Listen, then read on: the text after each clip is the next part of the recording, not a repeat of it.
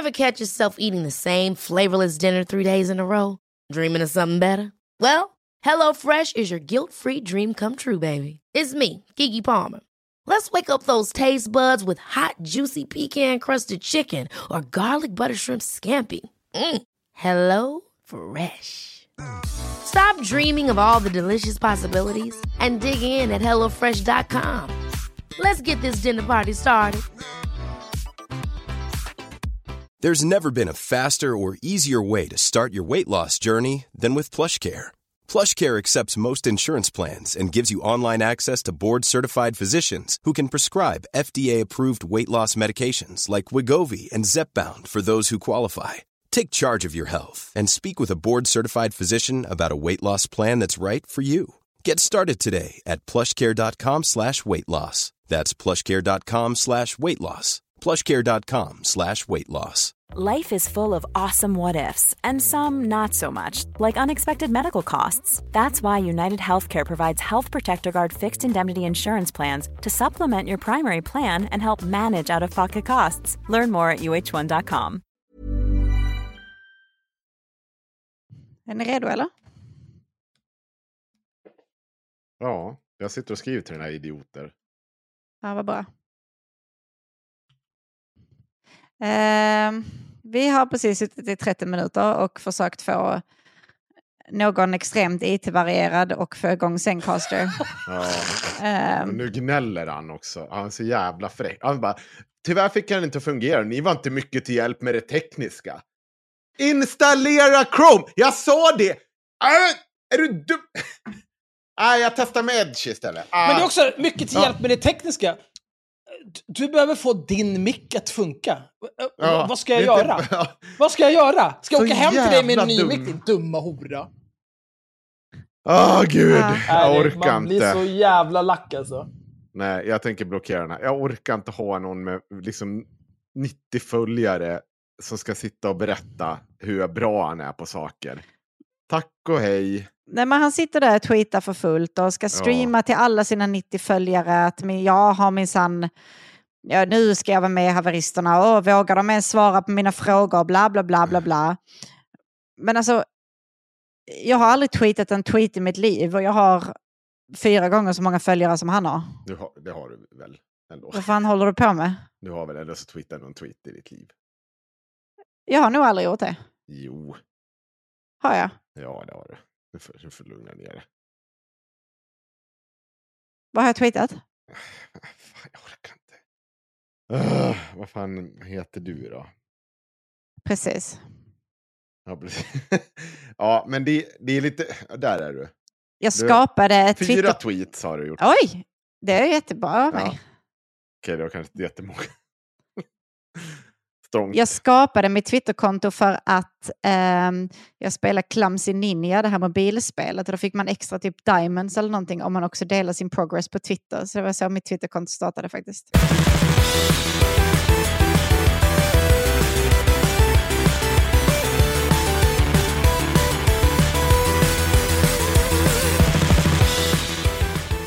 Ja, men vad kul för den som bara kommer in i det här då. Det var någon som skulle berätta om hur Lamotte var en riktig journalist och som utmanade oss på en debatt i det. Och vi sa ja. Och nu har vi setat i 30 minuter och försökt lösa den här personens problem på distans. Och sen har Karl mage och gnälla om att vi inte var så... Absolut sjukaste jag har med om. Och först dyker han inte upp på en kvart. Sen jag skriver jag väntar på det en kvart. Jag fick länken för alltså 6 minuter sedan. Nej, 2017 skriver han. Jag fick den för 6 minuter sedan. Alltså bokstavligen 2004 fick du den. Bokstavligen 2007 svarade du på det meddelandet när jag skickade till dig. Hur kan du ljuga om det här? Det är så jävla sinnessjukt. Vet du vad jag skrivit till mig nu? Nej. Som sagt, tillåter ni mig felsöka och lösa problemet så återkommer jag gärna med nästa sändning. Men att göra det i 11:a timmen är inte speciellt bra eller produktivt. Nej, du kanske ska se till att din skit funkar i det jävla apa. Men han kan väl sitta och felsöka nu så tar vi bara in honom när det funkar. Och låt honom sitta där och leka livebans. Det kan jag berätta. Felsökning betyder här installera Chrome som du vägrar installera. Nej, men han har ju en browser som funkar. Ja, men skriv till honom nu bara. Du kan felsöka nu så återkommer vi sen. Ja, jättemycket. Gör det. Ja, nej, okej. Gör det. Det är bara att pausa den här inspelningen och börja. Så pausa den här inspelningen så kör vi. Vi kan köra på med vårt tills han behagar dyka upp. Det gör ingenting. Inte för att han kommer behaga dyka upp, men det är ju en annan femma. Jaha, Henrik, vad har du gjort sen senast? Åh gud, jag vet inte hur manlig jag känner mig. Jag känner mig så... Alltså jag har gått runt. Framförallt så är du ju jävligt manligt. Ja. Står där i en varm och god inomhushals och springer så där jättefort och så hoppar ner i sandlådan. Referenser från 20 år tillbaka. Men så vad jävla det? Bra. Det är nog fan 20 år sedan det där skämtet kom, Axel. Ja, men det var där jag stannade i livet. Ja. Aldrig använt. Nu, alltså han är så dum! Ja, men... Jag tog 5 minuter att få igång micken. Resten gick åt att försöka få resten att fungera. Vadå resten? Det enda du behöver är din mick, din jävla apa. Ja. Har erbjudit att felsöka och vara med i ert nästa program. Alltså, my guy. Du är ett no-name med 90 följare som du har lyckats samla på dig på de 13 år du har varit på Twitter. Mm. Ingen bryr sig. Det var nu eller aldrig. Det här var din... You only get one shot. Det är liksom inte så här... Det är ingen jävla revolving door här in till haveristerna. Rätt in i våra... 5-siffriga antal lyssnare. Till skillnad från Premium Legacy som låtsas att den har 5-siffrigt antal medlemmar på sina ruttna jävla spaces trots att det är 3 pers och de sitter i samma jävla pall och som en psyksjuk jävla idiot. Ska jag få berätta nu varför jag känner mig som... Ja, gud, snälla. Han är arg över att du kallar honom skåp. Ja, det kan de få. Hur mycket... Han får vara arg över att blockera honom. Fast det kunde jag ju inte göra då jag inte hade länk eller dylikt. Nu ska jag måste skicka ett screenshot på när han fick länken också. Ja. Vilket jävla aphelvete. Men du, ska jag berätta här nu, Axel? Ja, berätta. Får du sitta och vara arg? Ja. Jag har ju köpt en ny båt, Sanna. Jag vet att du har köpt en ny båt, Henrik. Vi pratade om det småta i förra avsnittet. Vet du vad den heter? Majsan. Nej, det hade jag kunnat nästan gått med på. Faktiskt. Nej, vi kom överens om att det ska heta Solveig. Ja. Det är ett bra namn. Visst är det ett bra namn? Ja. Det var mycket fram och tillbaka, men det var väldigt mycket andra människors barnnamn som kom upp av konstig anledning. Så det där fick vi sluta upp med, för det kändes bara konstigt till slut. Ja. Men Solveig blev det. Och det är en 65 meter lång Ryds camping. Så man kan bo i den. Man kan sova i den. Ja, precis. För det sa du att du skulle göra. Ja, det ska jag göra imorgon. Mm. Okej, jag ska sova i den här imorgon. Det kommer vara lite kallt, tror jag. Men det kommer vara toppen, tror jag. Det tror jag med. Framförallt, det jag har gjort. Och det här är ju... Det här är så jag i ett nötskal. Du vet, så fort jag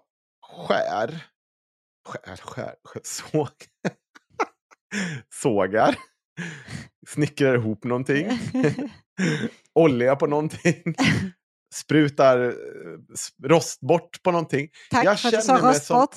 Jag känner mig som att jag har så bred pung direkt. Det är så otroligt bred pung. Alltså på momangen verkligen. Jag känner som att stå på gården här och liksom bara helvete, har du sett den här bocken jag har gjort av 4 pinnar? Alltså jävla brev. Men nu, jag har ju inte bara på den här båten som jag köpte för 50 000. Ja. Fråga hur motorn gick. Hur gick motorn? Det gick inget bra. Det första som hände var ju att jag körde ut på sjön. Då slutade kylningen funka. Det tog halva sjön. Ja, vad bra. Min fru tyckte det var jättekul. Andra gången vi körde ut på sjön. Vet ni vad som hände då? Då slutade motorn funka. Ja, kylningen slutade funka igen. Ja, okej. Okay. 3:e gången gilt. Då gick motorn. Ska dock tilläggas att första gången så var det ingens fel. Förutom försäljarens. Alltså försäljaren som säljer impeller. Det vill säga den lilla snurran som trycker igenom vatten genom motorn så att den kyls.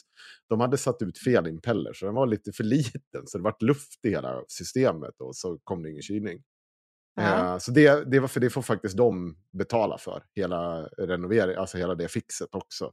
Så det var inte varken min båtmekaniker eller jag. Andra gången så var det bara nog lite skit som hade kommit med då när allting hade fixats, så att det gick fort. Det var han mekanikern bara körde vatten igenom och spolade igenom hela skiten, sen var det löste det sig. Så det var inga allvarliga fel.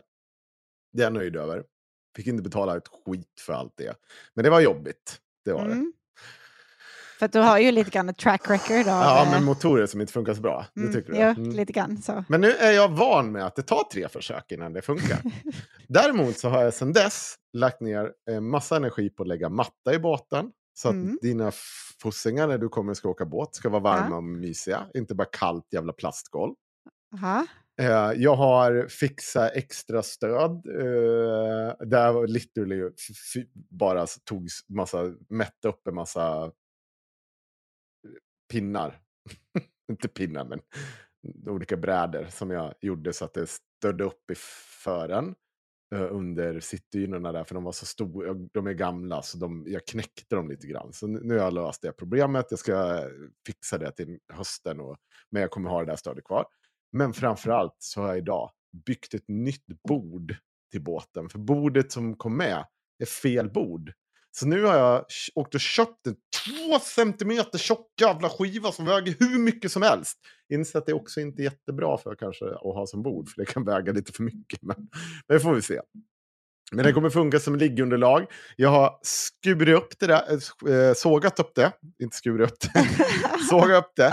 Och fått exakta mått. Alltså det är det som är det bästa. Alltså att jag lyckas på måttet. Alltså inte ett jävla fel. Jag får till det så jävla snyggt i hela båten. Så jävla nöjd. Jag vill bara stå och slå på bröst utanför. På, visa gransk. Ingen bryr sig ju. Det är det som är problemet.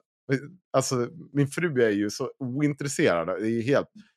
Ja. Men ni ska få åka fint när ni kommer hit, det lovar jag er. Ja, fan, absolut. Ni ska åka fint.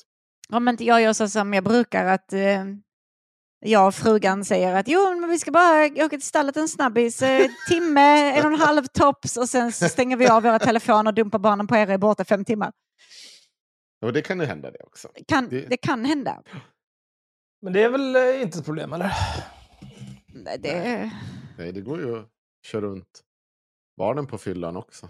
Men det är du som är den ansvarsfulla föräldern här, och jag det. Ja, men du får ha flytvästar till dem bara. De kan simma. Vadå, de kan väl simma, eller? Guppa runt ute på sjön. Vi får åka ut dit och hämta dem sen när vi kommer tillbaka. Ja. Du har somnat på ditt jävla bord i båten.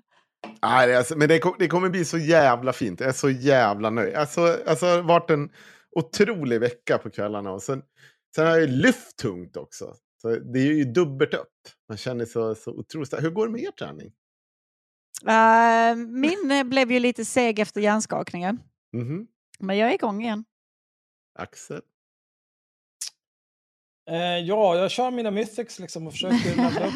Men det är ju svårt när folk är så jävla dåliga man spelar med. Får jag aldrig några drops. Jag skickar massa memes till Sanna. Ja. Fy fan vad han bombar mig med WoW-memes. Det är ju lite roliga. Ja, men det är ju ingenting det är ju ingenting nytt. Okej. Okay. Men du är ju gullig. Snart blir det var vi än. Det hör ju jag. Mm. Damma av den där gamla huntern. Mm. Kanske till och med du kan lära dig vad prox är innan vi tar sista bossen. Ja. Det hade varit bra.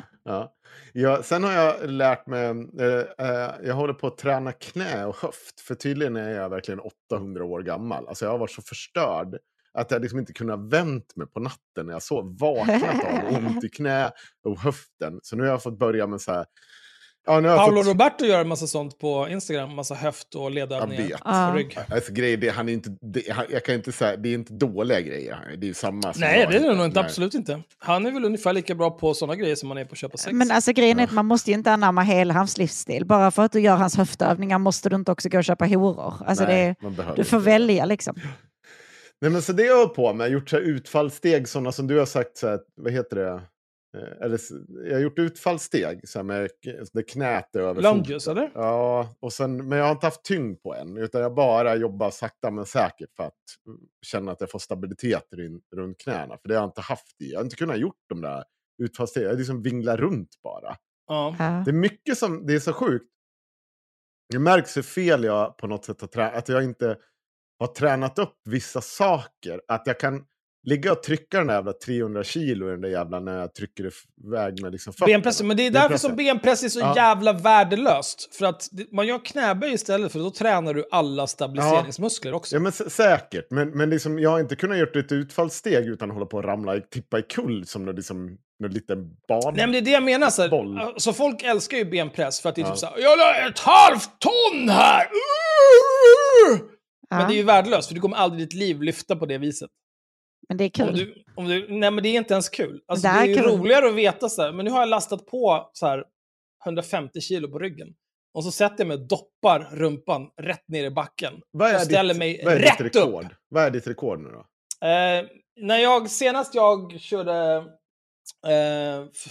följde det där jävla programmet i Strengthlog och skulle maxa. Då gjorde jag 175 marklyft, 165 knäböj. Jag hade nog kunnat göra mer knäböj, men jag var för feg och gick från 5 kilo i taget, från 140 till 165. Så det var liksom 10 miljoner jävla ettor. Bit inte på naglarna, Sanna. Åh, din hora. Ja, men nej, men det går bra. Jag har också tonat ner lite på löpningen innan, bara för att ge knäna lite andrum. Så jag springer typ bara 7 kilometer. När jag springer med hundarna i lugnt tempo. Och sen på bandet så har jag kommer jag springa lite mindre. Och bara någon gång så springa. Vet du vad du ska göra, Henrik? Du ska göra Bulgarian split squats. Jag har sett dem där. Nej, knulla också. Mig. Det där är fan det värsta som finns. Det är riktigt jävla vidrigt. Fy fan vad äckligt det är. Alltså, det är det värsta. Det enda man gör, man hittar en sån här träpinne som finns på alla gym för att man ska kunna så här stretcha axlarna. Och så har den där träpinnen 200 gram, bara för att liksom ha kroppen i rätt vinklar. Och sen står du där och gör dina Bulgarian split squats och gråter blod. Det är så jävla hemskt. Det är så jävla bra. Det är den bästa övningen som existerar. Ja, men jag är inte så klen i det där längre. Alltså, jag gör det där ganska mycket. Jag gjort men då så. Det är bara att fortsätta ändå, men... Ja. Jag gillar de där repetitionerna. Jag gillar och jag är jättemånga. Du gnäller ju på det, men jag kommer nog inte sluta. Jag tycker det är roligare att göra många repetitioner och så kunna göra det ganska högt. Ja. Istället för att sitta och maxa. Jag tror att det spelar inte så stor roll egentligen. Allting handlar ju liksom om volym. Jo. Och då är det liksom volym hur många kilon du har lyft. Inte hur många reps du har gjort eller hur många kilon du tar per rep. Utan bara så här. Den som lyfter totalt 3 ton blir starkare än den som lyfter totalt 2 ton. Oavsett i vilken konstellation du gör det. Ja, förhoppningsvis. För det är väl ungefär så jag håller på. Och jag lyfter och tar bara fan. Jag tycker det är kul att jobba med min egen vikt också. Så de här pull-upsen och den där jävla dips-grejen. Det är kul. Dips är bra. Men inte lika bra som skull crushes. Där har vi en riktig jävla övning. Mums var gott. Supersätta med lite hammer curls. Nu kör vi. Kom igen, barbapappa. Ja, supersätten. Det är fan det värsta. Ja, vad har ni gjort då? Jag har jobbat. Spelat WoW. Ja, vad kul. Ja, och jobbat.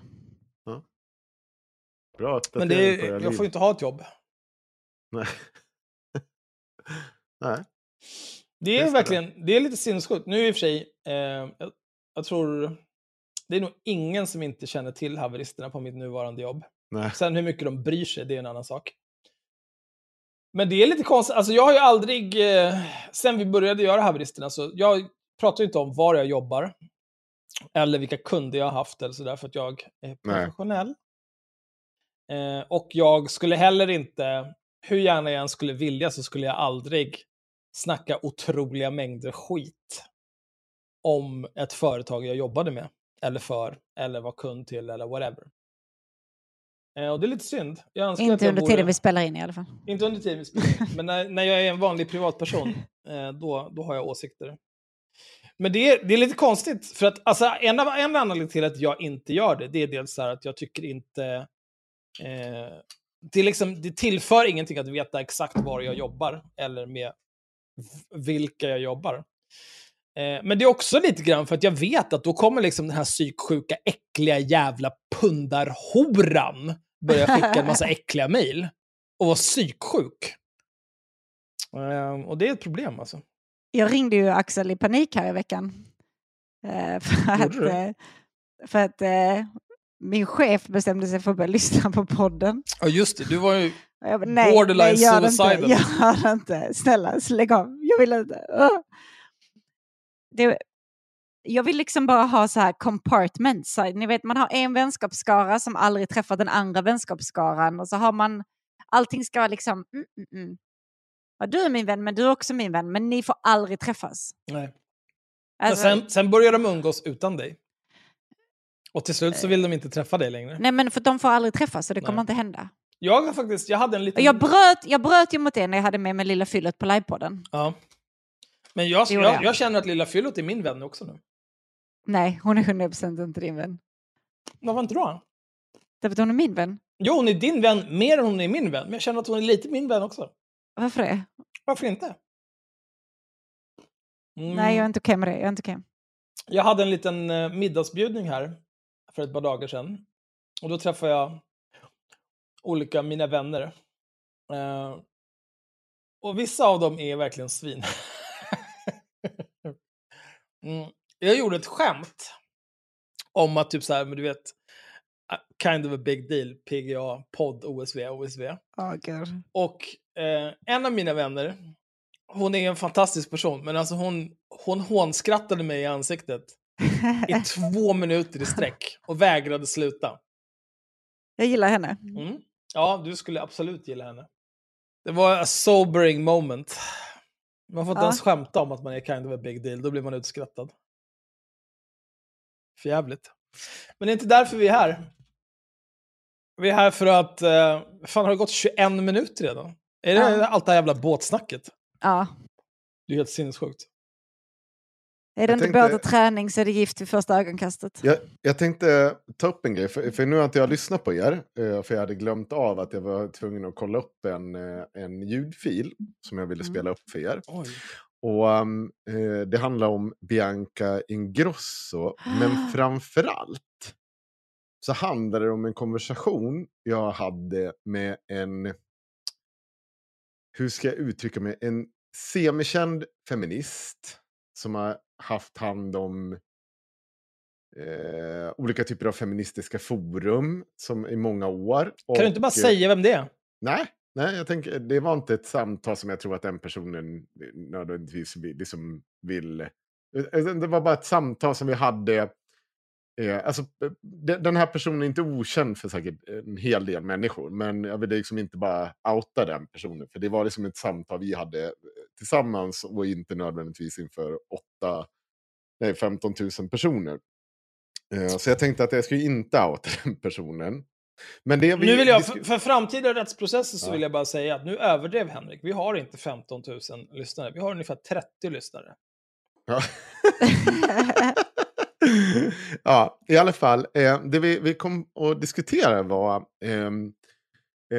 det var egentligen en förändring i diskurs gällande feminism, antirasism, vänstern och så vidare och hur liksom det där har gått från att när vi liksom var på något sätt för ganska precis 10 år sedan.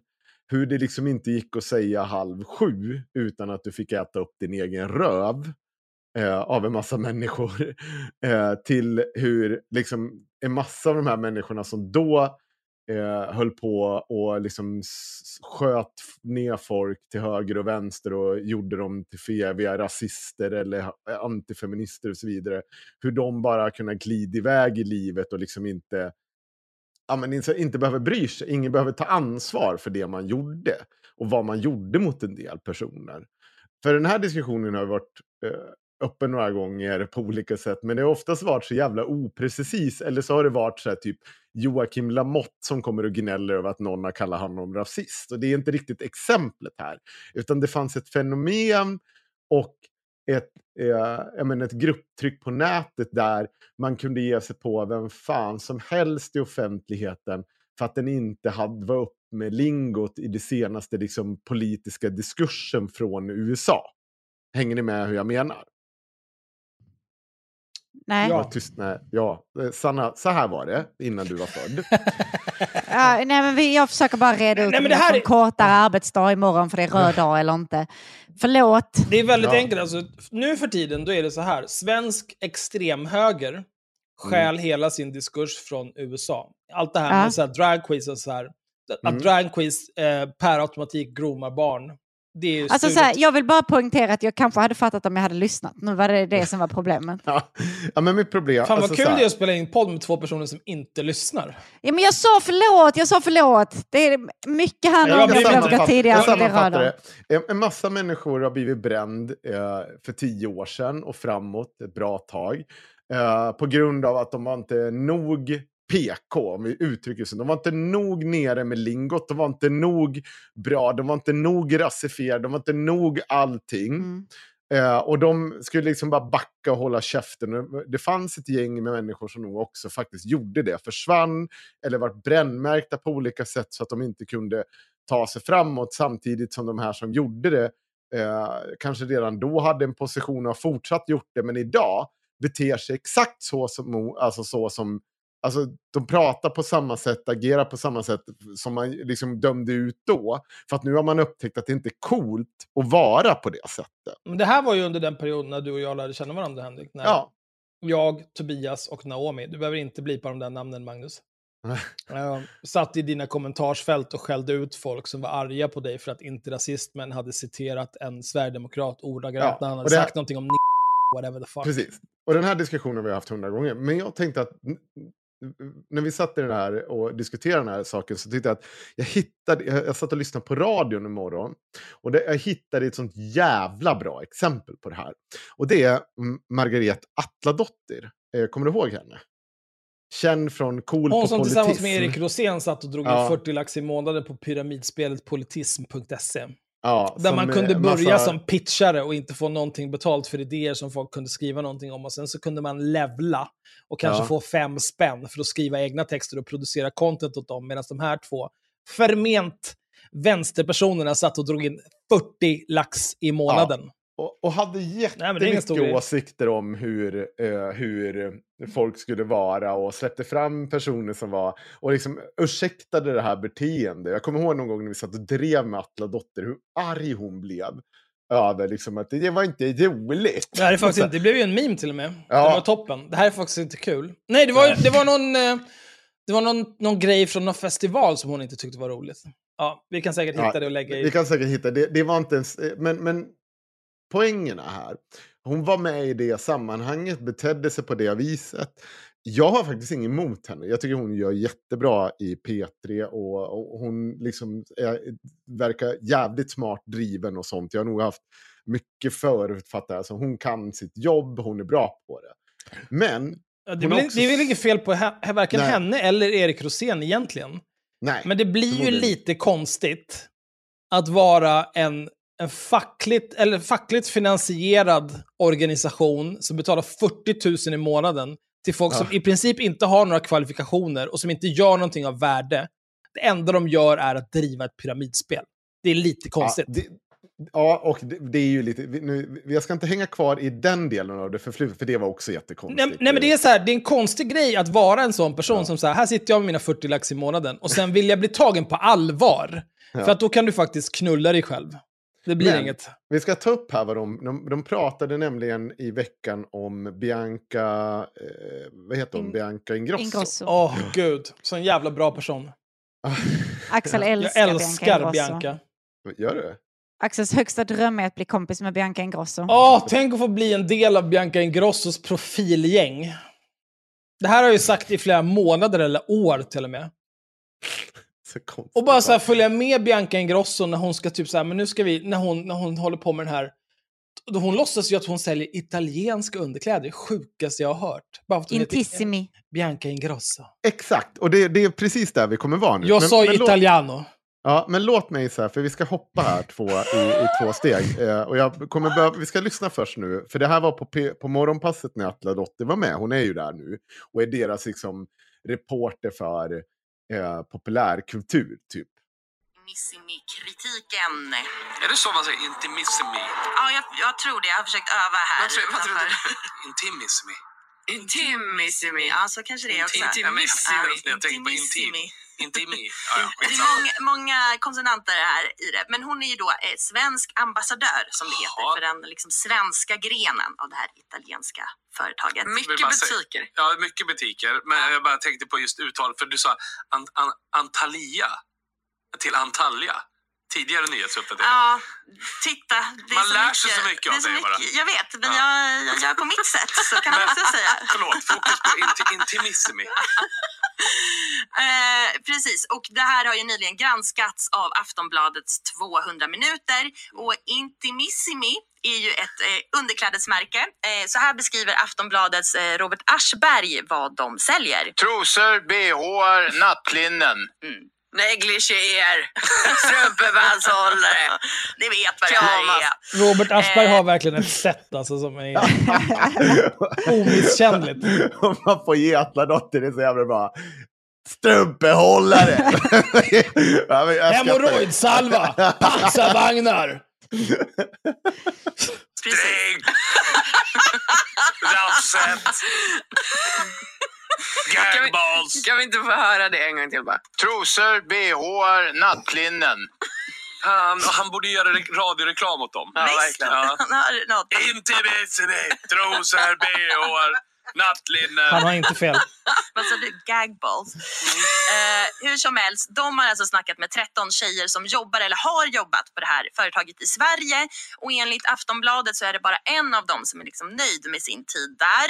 Och de här tjejerna berättar anonymt om jättelånga arbetspass, låga löner och att de bland annat blivit så utnyttjade och utskällda om de inte sålt tillräckligt mycket. Hur långa arbetspass och hur lite pengar handlar det om? Bra frågor. Arbetspassen tror jag kunde vara på så typ 14 timmar. Och exakt lön vet jag inte, men det var alltså låga liksom, det handlade om typ så... Under minimilön? Ja, för att de har liksom inget kollektivavtal. Så att det kanske var... Jag kan se om min producent kan kolla upp exakt, men jag tror att det låg liksom på så här 12 eller något sånt där. Jag vet inte exakt. Men och de var liksom rädda för cheferna och kunde få skäll om de gick på toa under arbetstid till exempel. 14 timmar hålla sig bara. Ja, precis. Det kan jag bara säga, det hade aldrig gått för mig. Nej, det hade du gått. Det hade du gjort. Men IBS är ju det, där måste man få till... Ja, men vet du varför det inte går? Hörde du inte vad hon sa? Hon har IBS. Hon har IBS som mig. Ja, jag relaterar så ofta till Margareta Atledotti. Men gubben, ditt stressbajsande har ingenting med ditt konstanta kissande att göra. Nej, det har nog också att göra med att jag trycker i med 87 öl varje gång vi ses. Kan jag ha det? Ja, kan ha att göra med det. Jag vet inte. Oj, vilka stora ögon du fick. Det luktar bajs på BH-avdelningen. Det luktar bajs på BH-avdelningen. Men jag hade kanske fått sparken dag efter. Alltså. Och en person berättade också hur hon första dagen på jobbet fick prova 20 stycken BHR framför sin chef för att liksom testa sortimentet. Du, det läste jag. Jag såg den rubriken i nyhetsbladet. Ska det bli en no from me dag? Det är väldigt sjukt. Eller nu är det så här. Nu utgår jag. Det första jag tänkte var ung tjej som går med på att jobba 14 timmar per pass för skräplön och blir ombedd att prova 20 BHR inför sin chef. Då tänker jag ju omedelbart att den här chefen är en man som bara vill se lite tuttar. Men det kan bara vara en psyksjuk person. Jag tror att det är en tjej och så att hon bara tycker att det är rimligt att göra det här. Men varför? Det är alla tjejer här. Men varför? För att gränslöshet... Men vad är poängen i att testa 20 BHR? Jag vet inte. Har du några insights här, Sanna? Om du jobbade med att sälja underkläder, finns det någon poäng i att som underklädesförsäljare ha testat alla BHR? Alltså överlag som säljare är väl bra om man har koll på produkten liksom, men det finns ju ingen anledning till att hon skulle behöva testa dem framför sin chef. Nej, men det är väl därför så här, kanske. Men också, jag vet inte. Alltså jag har aldrig jobbat som säljare. Nu frågar du mig bara i egenskap av ha bröst. Men jag känner att det är fel egenskap att ha för att svara på den här frågan. Hur mer kvalificerade mig och Henrik på det här i alla fall? Du har jobbat med sälj. Säg aldrig så med igen. Sitter han och trycker i sig en massa nötter. Fläsksvall. Det är fläsksvall. Ja. Ja, okej, men då kör vi. Du ska se makrorna på den här jäveln, Henrik. Ja. Prata inte om makrorna på fläsksvallen med. Jag vet inte vad det betyder. Hur mycket protein och grejer de innehåller. Jävla pappersflicka. Kör vi. Kan väl inte vara. Alltså vad handlar det om? Är det en manlig chef? Nej, som jag förstod det var det en kvinnlig chef liksom. Men den här... Var det en manlig anställd? Nej, det var också en tjej. Och hon berättade liksom att hon fick testa då inför den här chefen och alla andra i butiken som typ en show. Men att det och det var liksom för att ja, men, se vad det är för produkter liksom, och hur de funkar. Men att det blev obekvämt att göra det med chefen som också liksom skulle känna och kolla och säga vad som inte ser bra ut. Så att det blev mycket kroppshets och så. Och det har också riktats hård kritik mot... Jag vill bara säga här, jag har aldrig haft ett jobb där en chef har behövt ta på mig. Nej. Och det, jag har svårt att se att någon behöver ha ett sånt jobb. Det är möjligtvis att kolla typ att så här, skyddsutrustning sitter rätt på en nyanställd. Ja, men det finns nog fler. Ja, skitsam. Det tänker jag är ett lås. Nu lyssnar vi.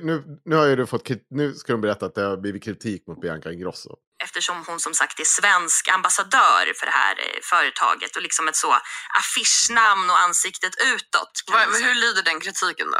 Ja, men hon har ju liksom fått kritik just för att hon är ansiktet utåt när det har kommit så mycket kritik mot det här företaget. Hon får ju betalt för att liksom visa deras underkläder på bilder och så.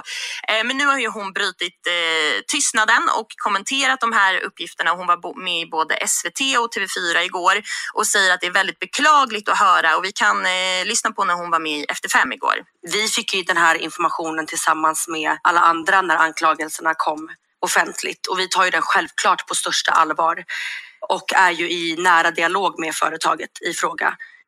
Ni är hon sig själv, eller vilka är vi? Ja, men jag tror att det är hon, ja men det är väl hon hennes och gang. Hennes gang, exakt. Gang. Och sen säger hon att det liksom är viktigt med arbetsförhållanden och arbetsmiljöer och så, men sen får företaget liksom stå för själva förbättringen. Sen fick hon också en fråga om liksom hennes egna ansvar eftersom hon ändå är ambassadör, och då svarar hon så här. Nej, men jag har jättemycket ansvar. När jag träffar mina följare, jag hoppas att folk förstår att det är de jag har i åtanke i varenda steg, i varenda val jag gör. Mm-hmm. Ja. Det finns ju alltid ett sätt att skylla på Bianca Ingrosso, gör det inte det? Ja, men... Elpriserna. Probably her. Ja, men det är ju, alltså, det är en intressant, det är en intressant granskning det här på det, alltså, för vinkeln är ju väldigt mycket så Bianca Ingrosso-företaget får kritik, men då är det ju det man ska veta då om den typen av liksom, vad ska man säga, när man är ambassadör för ett märke, man har ju väldigt sällan inblick i hur saker och ting sköts. Alltså det är ändå, ja, det är intressant. Alltså jag hade ju inte gått igenom arbetstider och liksom löner för alla på ett företag om någon slängde liksom pengar på mig för att vara liksom reklamperson för ett så väletablerat märke. Och jag menar i den branschen då, tänk så hade du varit en sån person. Och det kanske man ska göra, men jag hade nog inte gjort det. Men då hade de kanske bara gått till någon annan, förstår du? Alltså det är liksom...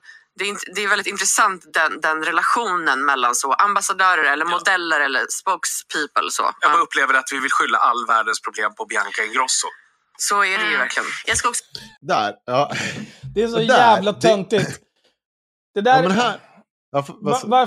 Varför försöker de whitewasha Bianca Ingrosso i det här? Det är det som stör mig. Att du kan liksom så här... Hon har förmodligen tjänat miljoner på den här dealen. Ja, precis. 10 år efter att du gjort en karriär på en facklig blogg eller nyhetsoutlet som skulle riktas mot unga. Om vikten av att liksom organisera sånt. Så sitter du här och bara, hon har nog ingen insyn. Hon har ingen insyn. Nej, det är inte det som är problemet med den typen av svär. Man kan inte säga så. Man kan absolut inte säga så. Alltså det är som att så här... om du tittar på de så här stora bolag, om du tänker typ Stefan Persson som är superägare i H&M, vd, jag tror inte att han har insyn i liksom varenda fabrik i Bangladesh och Indien och så vidare och hur arbetsförhållandena ser ut där.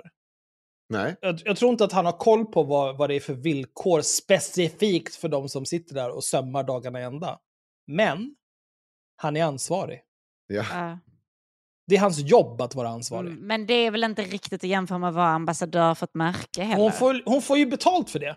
Det är inte som att hon bara så här, det är inte som att vara ambassadör för UNICEF eller typ FN. Eller någonting sånt. Det här, hon har ju 100% fått hur mycket pengar som helst för det här. Ah. För det här italienska skitmärket piggybackar på hennes varumärke i Sverige. Ja. Yeah. Och hon får låtsas att hon är italienare. Alltså jag menar då har ju hon lika stort ansvar för att ta reda på vad fan är det jag... Alltså hur ser arbetsvillkoren nu? Det är klart, hade det kommit fram att det här var en fråga om... Bara vi säger att det var någon konstig lokalchef som har tvingat folk att ta på sig BH. Det är inte en sån, så den typen av inblick, utan det kan inte hon ta ansvar för. Nej. Men hon hade kunnat... Men lönerna, arbetstiderna. Hur så löner, arbetstider såg ut. Och någonting man kan säga när man skriver på den här typen av avtal, ja. Det är ju typ så här... för att jag ska kunna arbeta med er, då kräver jag att ni följer svensk arbetslagstiftning, att ni tecknar kollektivavtal, ja. Att ni har minst den här lönen, att folk inte jobbar så här.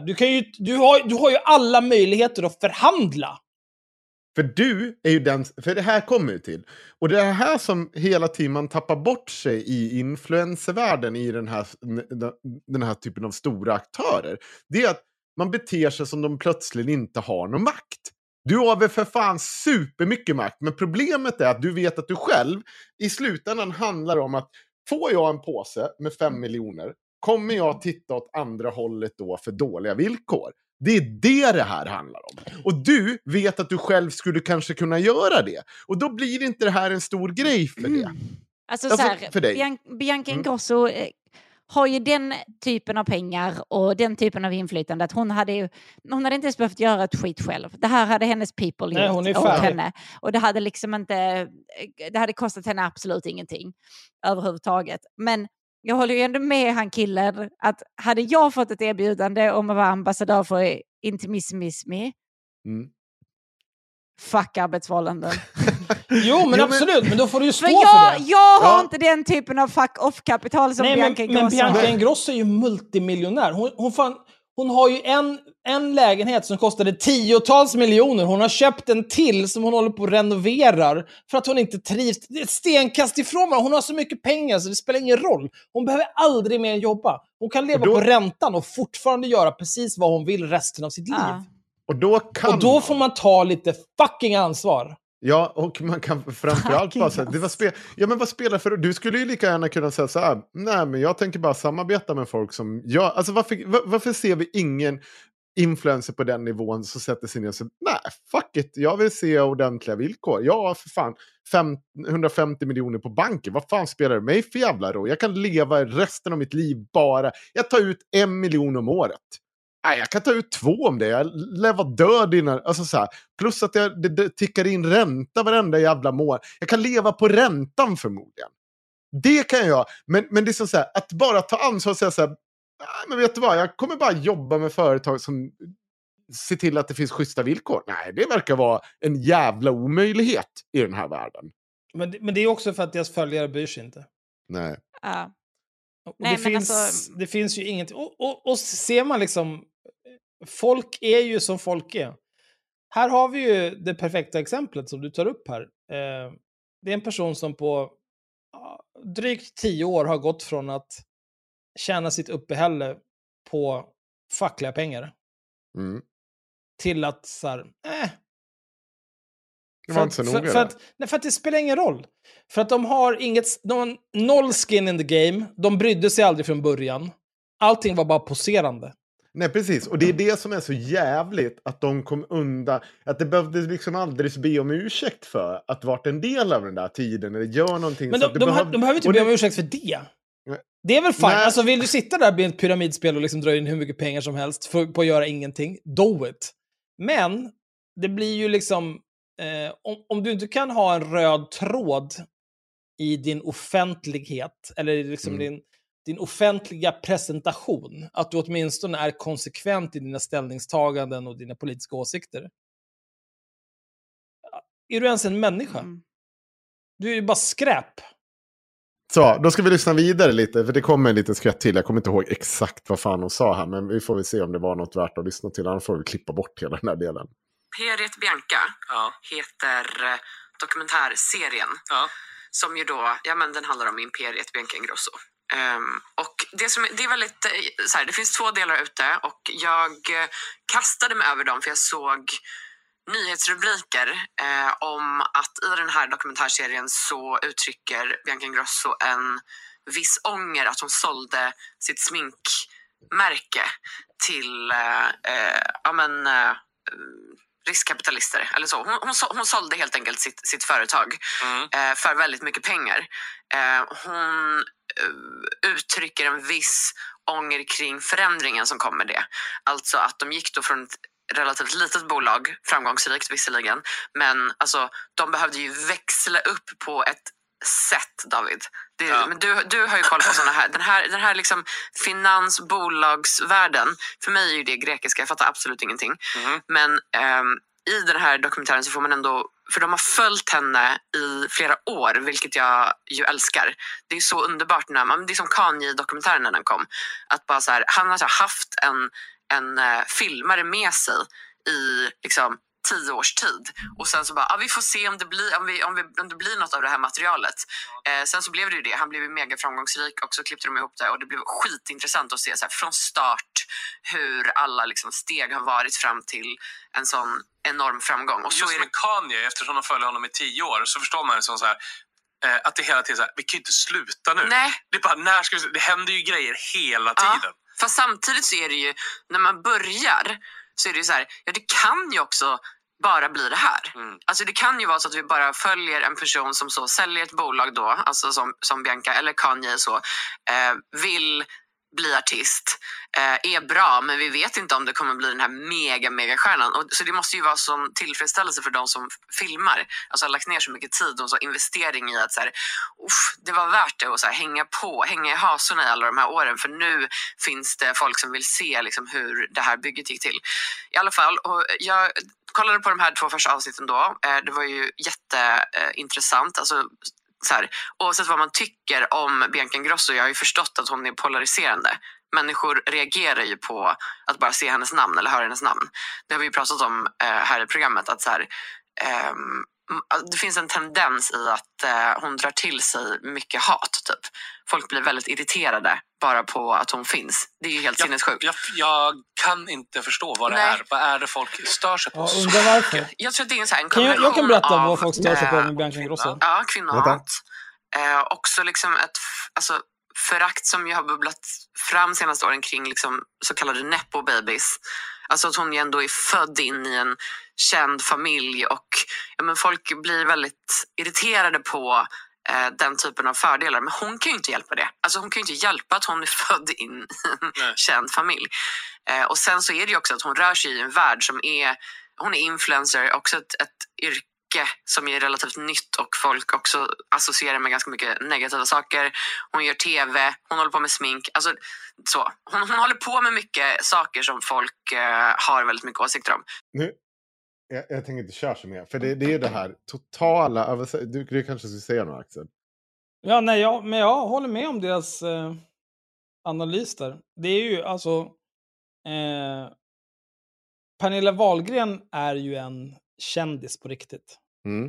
Lil Babs var en kändis på riktigt. Bianca Ingrosso, Benjamin Ingrosso, Hodis. Nej, Axel. Åh, du är så gammal nu. Åh, gud, där föll poängen. Nej, men de har inte åstadkommit någonting av värde. Åh, gud. Snälla, Axel. De har åstadkommit jättemycket som... Alltså, kan du inte berätta något? Ja, de har typ den mest succé-serien på typ Kanal 5. Som de säger pratar om det egna sminkmärke.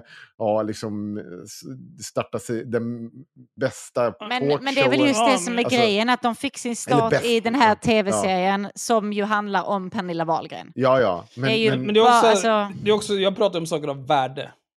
Men vad menar du att vad gjorde Pernilla Wahlgren? Men jag värderar inte skräp-tv så att det liksom är en grej. Täve. Nej, men så här, Lil Babs hade ju ändå en karriär som spände över decennier. Hon var en nationalklenod. Det är inte mer med det. Pernilla Wahlgren är Inte riktigt där, okay. Men hon växte ju ändå upp i sin mors skugga och ändå skapat en egen karriär. Men... Och det har Bianca också. Men... Jo, men poängen är att det krävdes ingenting annat än att vara barn till rätt person. Mm. Precis som hon säger, de är nepo babies. Det är inte som att det finns ingenting som utmärker varken Bianca eller Benjamin. De är inga stora talanger när det kommer till någonting. Alltså han är ju en jättestor talang till sång. Alltså, är han en talang verkligen? Ja, det måste jag nog säga ändå. Även om jag inte gillar hans. Jag gifte oss ut i hans låt med First Day Kid. Eller Ted Gärdestads. Men så här. Det var inte här. Det här var ett avsnitt. Jag tycker så här. Än en gång. Hamnar vi det här. Hur kan du ha gått ifrån liksom en facklig värld där du skulle liksom inspirera? Ja, du vill bara spotta på Margaret. No. Jag fattar inte varför vi pratar om Lill-Babs i samband med Wahlgrens. Va? Är inte de släkt? Nej. Nej, okej. Okay. Skit i det då. Ja, i alla fall. Jag vill inte bara spotta på Margaret. Utan tyvärr får hon stå som ett litet exempel. Margaret. Jag vill verkligen, för att hon är duktig också. Jag tycker hon är rolig. Jag kommer inte sluta lyssna på henne. Men jag tycker fortfarande att det blir otroligt jävla hycklande. Och det blir otroligt... Alltså hur kan du ha blivit så dåligt rustad inför det här diskussionen? Ja, vad stör sig folk på? Jag tror att folk... Det är klart att det finns folk på internet som sitter och stör sig på att hon är snygg eller liksom är lyckad. Det finns ju alltid den typen av spektakel. Men det finns nog också väldigt många som stör sig på att när du får all den makten och hur illa du har hanterat det. Vilka ideal du har satt för unga kvinnor samtidigt som du ska vara den personen som står framför unga kvinnor och säger hur de ska vara. Hur du står inför en helt liksom, ny ung arbetskår och inte ser till att folk har schyssta villkor och så vidare. Hur jävla tanklös din verksamhet är. Förutom när det kommer till att tjäna pengar. Mycket vill ha mer. Och det tycker jag är så sjukt. Att det bara går Margaret förbi. Att den diskussionen inte kommer upp. Det är så jävla lätt att hänföra till att det finns en massa personer som kallar en hora på internet. Ja, och de men det är också... horor allihopa. De är så jävla äckliga små... Det finns ju ingen poäng. Men det finns ju också en helt annan diskussion som är så jävla mycket viktigare. Och det är ju hur ni journalister inte lyckas gång på gång missa mål. Men hallå, anser du att Margaret Atladottir är en journalist? Mm. Okej. I så fall så ska jag här ska dras lans. Utan bara helvete. Så här, jag har suttit här och scrollat på hennes Instagram. Mm. Hon är producent och programledare på P3. Mm. Och journalist och isländsk prinsessa. Mm. Jag ger henne allt detta. Men jag tänker att om du är journalist i public service, som ändå P3 är, då kan du inte riktigt... det är mycket möjligt att hon är liksom väldigt profacklig. Hon skulle kunna vara det. Jag säger inte att hon är det. Hon skulle kunna vara. Men att hon inte har möjligheten att uttrycka det med sina nuvarande uppdrag. Mhm. Mm. Skulle jag säga. Och jag kan också, nu när jag scrollat hennes Instagram, så kan jag rekommendera den, för hon är fan on fire. I alla fall, min sista poäng med det här, det är att poängtera hur många, för det var väl liksom den diskussionen som påbörjades, hur många som gick från att liksom vara den här jävla, när woke var coolt så var det liksom en grej, och då var det så många som bara sprang efter det, och nu har man insett att där var en återvändsgränd, att det gick liksom inte, alla blev brända till sist för att ingen kunde leva upp till de idealen. Så nu har man gått ifrån det till att man ska bara sitta och skoja om det, men också så framförallt framgår det så tydligt hur många som liksom helt missade mål. Hade hon sett och sagt så där för 10 år sedan, vilket hade varit mer rimligt att hon sa för 10 år sedan, för hon var mycket ungare och jag förhoppningsvis lite dummare och borde ha lärt sig mer sedan dess. Då hade hon liksom varit hon hade ju inte, hade jag sett och sagt fy fan vad folk hade ju kört mig ut för ett stup. Men det är liksom så här, vissa personer har klarat sig igenom det där och kan idag bara fortsätta låtsas som ingenting de människorna de brände bakom sig Men vilka, så här, om vi säger så här, vem, om du tänker på Margaret Atladottir. Ja, men jag vill verkligen, hon blir ett olyckligt exempel. Nej, men vi ska fortsätta. Ja. Margaret Atladottir, Erik Rosén, Judith Kiros, och resten av de där tre. Ja, men det var ett större gäng så. Blanca Echevarri och någonting. Och så vidare. Quetzala Blanco. Massa olika namn. Som det var rummet, det var politism, de hade olika typer av Facebookgrupper de höll på med på olika sätt och vis. Det fanns en massa människor som hade en massa exotiska namn och Erik Rosén.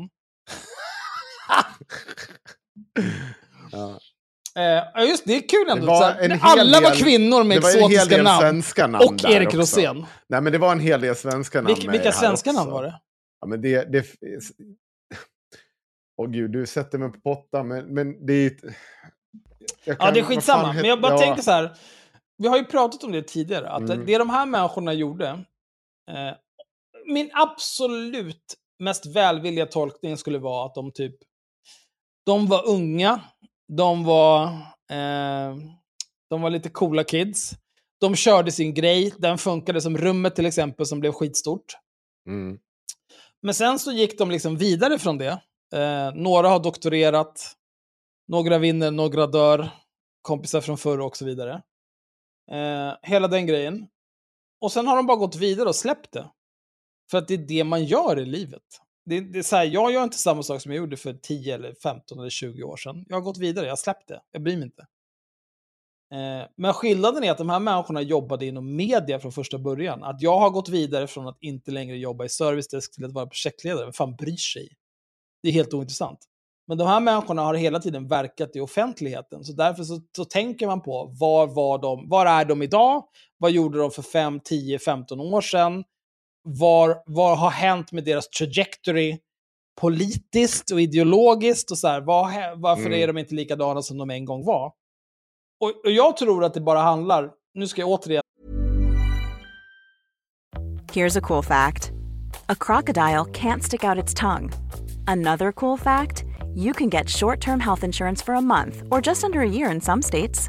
United Healthcare short-term insurance plans are designed for people who are between jobs, coming off their parents' plan, or turning a side hustle into a full-time gig. Underwritten by Golden Rule Insurance Company, they offer flexible, budget-friendly coverage with access to a nationwide network of doctors and hospitals. Get more cool facts about United Healthcare short-term plans at uh1.com. Hold up. What was that? Boring. No flavor. That was as bad as those leftovers you ate all week. Keke Palmer here. And it's time to say hello to something fresh and guilt-free. HelloFresh. Jazz up dinner with pecan-crusted chicken or garlic butter shrimp scampi. Now that's music to my mouth. HelloFresh. Let's get this dinner party started. Discover all the delicious possibilities at HelloFresh.com.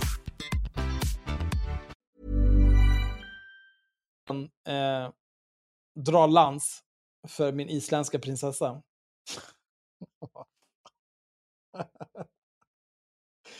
Jag tror att det handlar om att hon jobbar på SVT. Så att där är liksom så här, hon är kantig inom ramen för det program hon gör. SR menar du? Ja, whatever, public service. Hon är kantig inom ramen för det program hon gör på public service. Men hon kan liksom inte ta ut svängarna, även om hon skulle vilja. Eller så kan hon inte ta ut svängarna, men hon är också ointresserad av att ta ut svängarna. Det spelar egentligen ingen roll. Jag tror inte att hon kan göra det du vill att hon ska göra i den yrkesroll hon har idag. Möjligt, men jag tycker fortfarande att det är för mycket av de här personerna som man liksom aldrig fick en... Så här, och fatta mig rätt nu, men fick en smäll på fingrarna för det de gjorde mot andra människor. För det de gjorde mot andra människor, det var så jävla... Men vad är det du menar att de gjorde? Allt möjligt. Det var liksom allt ifrån att det var någon stackars jävla antirasist som de bara sa, du är liksom det största av alla rasister, till någon person som man beskrev som basically hade begått övergrepp på en person för att de hade sagt emot. Alltså det var så konstiga jävla diskussioner som fördes back in the day som gjorde liksom, som förstörde ett så stort samtalsklimat och som brände nog en del människor. Och nu pratar jag inte om mig själv, för det jag har ju ändå sitter ju och gaggar här än idag. Så jag har ju inte gått någon nörd på i slutändan. Men det fanns nog en hel del andra personer som inte mådde så jävla bra av det där som hände där och då. Och det var så hårt på något sätt inom den ramen som vi, eller som jag var en del av, liksom någon typ av vänsterrörelse och sådär. I bred bemärkelse. Vet du vad, jag kommer göra så här nu. Okej. Okay. Vad gör du nu innan du gör det? Margret. Nej. Jag är en av tre som gör podcasten haveristerna.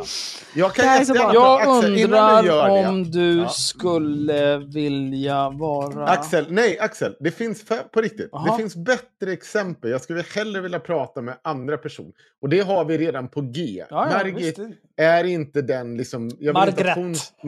Det ska inte vara galjonsfiguren för hela det här, utan det var bara ett exempel som var så tydligt. I förra avsnittet så löste vi en av Axels gamla oförrätter genom att ringa en av hans gamla kompisar som har gjort honom. Det var, jag ringer Margret nu. Nu. Nej, det gör du inte. För det är inte henne jag har stora oförrätter med. Det är också det bästa med det där, kommer jag alltid vara också att så här, när Henrik ska ringa någon och så här reda ut någonting, då kommer han alltid vara så här ganska normal liksom. Jag kommer ju bara ringa och skrika. Åh gud. Var du 7:an så sa du att Henrik var full, din jävla hora. Och den där stackars människan också. Du, Axel, jag ser att du har en knarkrubrik här. Har jag en knarkrubrik? Ja, jag tror att det är samma knarkrubrik som jag har sett och varit arg över i veckan. Ja, men det här är ju verkligen inte roligt alltså. Nej, men det handlar ju om... Och den är ju låst också. Oj, degar du inte för Dagens Nyheter? Det är ju jag. Nej, jag gör inte. Men jag trodde att det här var det här om att man ska bli dömd till ett halvårs fängelse för... jag trodde det var samma som jag var upprörd över. Har ni inte sett den nya lagstiftningen som röstades igenom? Nej, jag bryr mig inte om lagstiftning för jag är en gangster. Ja, snälla. Åh, gud. Vet du, jag har varit i rättegång, Axel, där de har påpekat hur gangster du är om igen. Jag har också varit... Och vet du hur mycket jag fick förklara för dem att ni får prata med gangstern själv om det ska vara någonting. Jag vet inte. Varför måste jag ta ansvar? Gangster ways. Ja, men jag ska att kalla Axel gangster också. Sitter där hemma och dricker te med sina plädar. Jag förstår. Jag dricker inte te, jag dricker faktiskt rödvin. Rödvin. Nej, men den här, den som jag har, det är partyknarkarna göder gängen. Köper inte jag, gör någon annan det. Och det finns inte jättemycket att säga, men man kan ju förfasas över så här, det är så himla mycket våld med de här olika kriminella gängen. Och så kan man låtsas om att de bara ränner runt ner på byn och skjuter varandra för att det är kul, men de gör inte. Nej. De skjuter varandra för att de krigar om vem som ska få sälja mest knark och tjäna mest pengar. Och de som köper knark av de här människorna, det är root cause till att det är på det här viset. Och här har vi några exempel här i ingressen till den här artikeln. Juristen tar kokain om vi fortsätter festa vidare. Forskaren använder LSD för att jobba effektivt och kokain för att njuta mer av sex. Psykologen trippar för att fly verkligheten. De är partyknarkarna med välordnade liv som polisen pekar ut som en stor inkomstkälla för gängen. Ja. Det här är ju liksom enkelt. Till och med vi som inte tror på ekonomi som vetenskap vet att tillgång och efterfrågan är en grej. Om det inte fanns folk som var intresserade av att köpa knark, då skulle det inte finnas folk som var beredda att mörda för att få sälja knark. Så sluta knarka era dumma jävla horor. Jag tänkte ju just, vad fan är den? Jag letar efter den. Det har ju blivit olagligt att eller så här, man har ju röstat igenom en lagstiftning som gör det Man ska få 6 månaders fängelse om man säljer 1 gram hasch. Det är väl om man har 1 gram hasch på sig, är det inte? Nej, man ska sälja upp. Man måste inte sälja det, men det ska vara för försäljning. Var det inte det som var grejen? Ja. Fan, 1 gram, det är inte mycket. 1 gram. Nej, så det känns ju som att man kan råka på sig i fickan fast man inte röker själv. Vet ni, jag vill bara säga en sak. När jag var barn, då kostade en 5 hasch 300 spänn. Ja. Jag har hört att nu för tiden så kostar det 600-700 spänn. Vad fan händer med det här jävla landet? Jag har ingen aning. Det är helt sinnessjukt. Jag skulle aldrig betala så mycket för knark. Ja, nu får vi ta någon typ av... Jag måste hitta det här. Men det är okej. Jag kan prata om Jocke och Jonna så länge. Nej, men det ska jag vara med på. Här står det. Vet du vad? Nu får du lugna ner dig, Henrik. Ja, men jag har här. Riksdagen kommer i vår ta ställning till regeringens förslag om bland annat skärpta straff för försäljning av narkotika. Det lägsta straffet för den som säljer narkotika kommer höjas till 6 månaders fängelse. Och det betyder då att alltså så här, i basically säljer du 1 gram hasch så kan du få 6 månaders fängelse. Men det är ju väldigt konstigt, alltså den här... Hur sånt här funkar i Sverige är så jävla efterblivet. Ja. För om du kan få 6 månaders fängelse, nu ska det väl mycket till. Jag tror inte att särskilt många kommer bli dömda till 6 månaders fängelse för att ha 1 gram hasch på sig.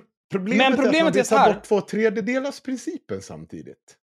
Ja, men det skiter jag i. Ja. Men problemet är så här, det jag ser är så här, en ovän till podden blev ju nyligen dömd för narkotikabrott. PGA hade 97,4 gram amfetamin på sig.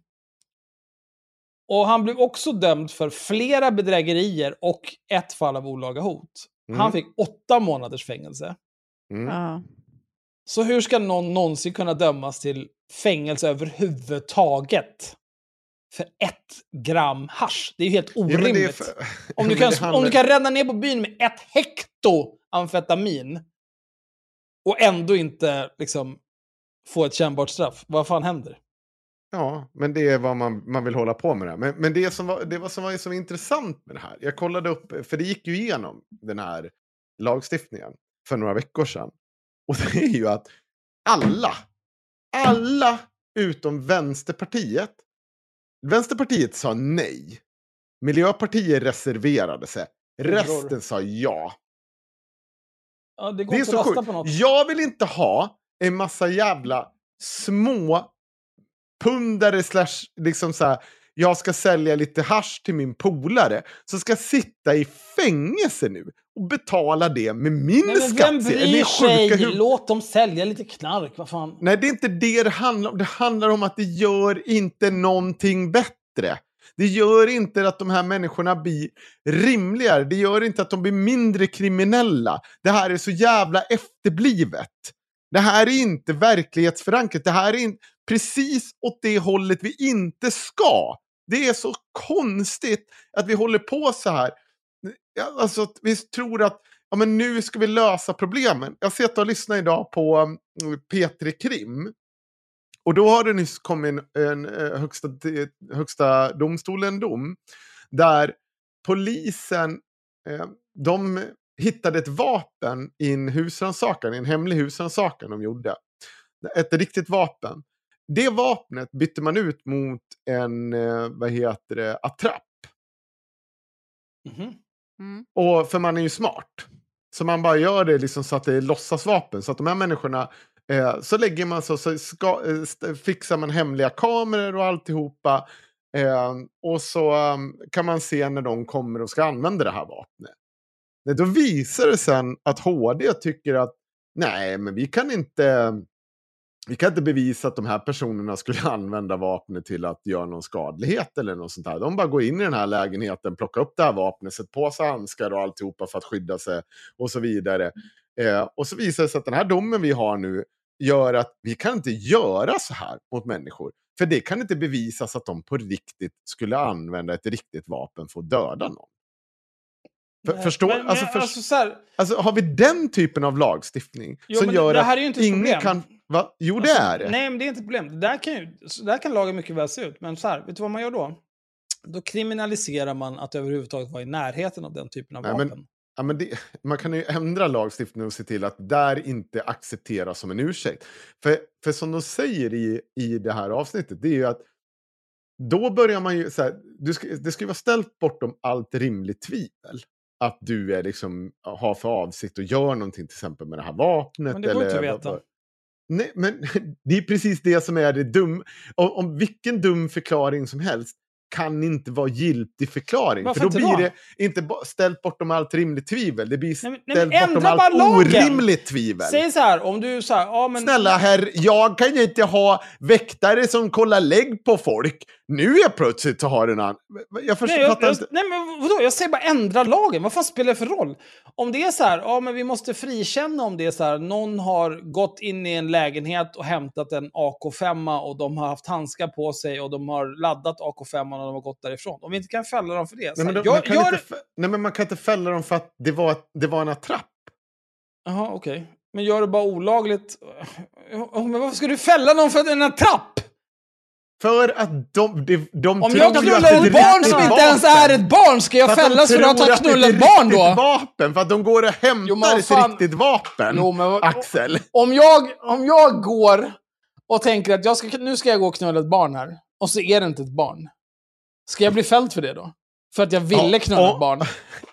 Är du sjuk i huvudet? Det där är ju thought crimes. Ta dig samman. Snälla, om du går in... Nej, aldrig i mitt liv. Alltså, det här sängen, så du har gömt undan. Sen har polisen gått och bytt ut dig mot en attrapp. Och så blir du friad för att det är en attrapp. Vet du vad jag har här? Är du sjuk i huvudet? Polisen har stulit min egendom. Det är vad jag har. Ja, okay. Nej, jag står alltid emot polisen. Fuck Aina. Jag blir vansinnig när jag hör att vi har sätter den typen av... Alltså, det är inte här, det är inte vid 6 månader för någon så jävla, någon som säljer lite hash som är problemet. Men det här handlar ju bara om, vet du vad det här handlar om? Det är väldigt enkelt. Så här, vi har en ny regering som snudd på 8 månader efter valet fortfarande agerar som om de satt i opposition. Mm. Vi har en regering som står och faller med ett fascistparti. Som är det största partiet i den koalition som det fascistpartiet inte får ingå i. Mm. Men de stödjer ändå regeringen. Vi har Gunnar Strömmer, whatever the fuck. Han är korrupt. Men han ränner runt med sitt vågiga hår och sitt plufsiga jävla nylle och berättar för folk hur saker och ting ska gå till i ett samhälle. Det är helt sinnessjukt att han får göra det. Elisabeth Svantesson är korrupt. Ränner runt och berättar för folk hur det ska gå till. Jävla bidragsfuskare, kannibaler, mördare. Alla de här människorna är oduglingar och idioter. Men nu gör de sitt bästa för att bättra på statistiken under den här mandatperioden. Så nu ska vi säga, men det är klart vi ska kunna döma folk för liksom langning med 1 gram hasch. Varför inte? Då får vi upp statistiken. Det enda polisen klarar av att utreda, det är ju trafikbrott och narkotikabrott. Allt annat är de ju helt odugliga till att lösa. För att de är värdelösa. Sveriges grinigaste, gnälligaste, mest inkompetenta jävla yrkeskår. Knullar ju själva snutfittor. Gud alltså. Tänk om man kunde få en 5 för varje timme jag har suttit i telefon till 114. Jag kommer inte ens ta avstånd för vilka jävla råttor, jag har åsikter om polisen. Jag hatar dem. Och vi ska reda ut det i kommande avsnitt också. Men för du, ja. Men det är så här det är. Det här är bara signalpolitik. Hårdare tag mot buset, blä, blä, blä, blä, blä. Och sen så hoppas de på att de kan titta. De kan visa upp lite statistik när vi närmar oss nästa val. Titta, nu har brottsligheten fått bo på det. Jo, men allting är bara hittepå. Vi kommer få äta upp det där. Det är värdelöst. Jag vill se till att man löser brott. Om man tittar på sån där typ av grovbrott när folk gömmer undan pistoler och polisen lyckas byta ut den pistolen mot en attrapp, då är jag jävligt nöjd om polisen kan göra det. För då har man ju ändå så lyckats med någonting. Men, att du lyckas jag tycker inte vad har de lyckats med? Vad sa du? Vad har de lyckats med? Att de får bort en pistol från gatan. Jag vet inte, Axel. Det kan vara en av grejerna. Kan jag rädda någon från att bli skjuten? Ja, det är en grej. Men kan ni förklara händelseförloppet för mig? Men jag har ju... Nej men så här, lyssna nu. Jag kan rekommendera folk att lyssna på Petre Krim. Nej, vi ska inte lyssna på något jävla Petre Krim. Om du slutar kasta vinen i ansiktet hade du kanske fått stått det här extremt enkla händelseförloppet. Nej men så här. Någon har någon typ av vapen. Ja. Ja. De har gömt det någonstans. Någon har gömt undan vapen någonstans. Okej. Okay. Mm. Och det har polisen lyckats hitta det här vapnet. Ja. Och istället för att då, när de inte ser vem som har gömt vapnet, så har de valt att byta ut det mot denna trapp. Mm. För att då kan de sen övervaka när de här personerna kommer tillbaka. Och kanske gripa dem innan de har ihjäl någon person med det vapnet. Mm. Men problemet nu är att HD skickar ut en dom som gör att det blir problem med att det är ju bara en attrapp. Vad var domen?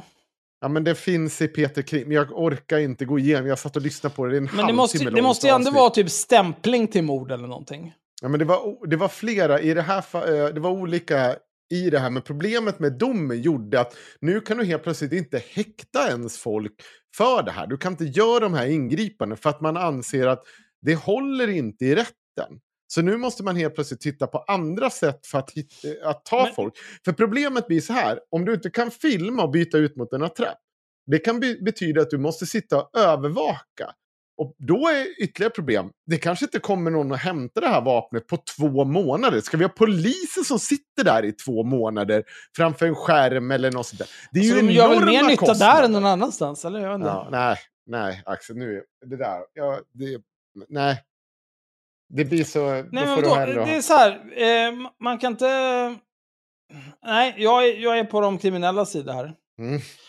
Om så här, om jag köper ett vapen, jag gömmer det här någonstans, polisen stjäl mitt vapen, min egendom, byter ut det mot någon jävla airsoft-skit, och jag går dit för att jag behöver mula någon, jag går och hämtar min, vad jag tror är ett riktigt vapen, polisen utsätter ju mig för fara när de gör så här. Jag kanske hamnar i en situation där jag behöver blasta folk. Och så har jag någon jävla airsoft och alla andra har riktiga pistoler liksom. Vad fan, polisen försöker mörda mig. Det är vad jag hör. Henrik, men då vill du att jag ska bli dömd för mord medan polisen ska gå fri här. Nej, fuck det där. Jag tycker bara att det finns nog än en gång, då blir det här vi hamnar i den här diskussionen om hårdare straff eller liksom effektivare sätt att hantera människor. Vi har ett problem i Sverige idag där vi överbefolkar fängelser, där vi helt plötsligt bor 2 och 2 i varje fängelsecell. Vi liksom bara går mot mer och mer förvaring. Hårdare straff.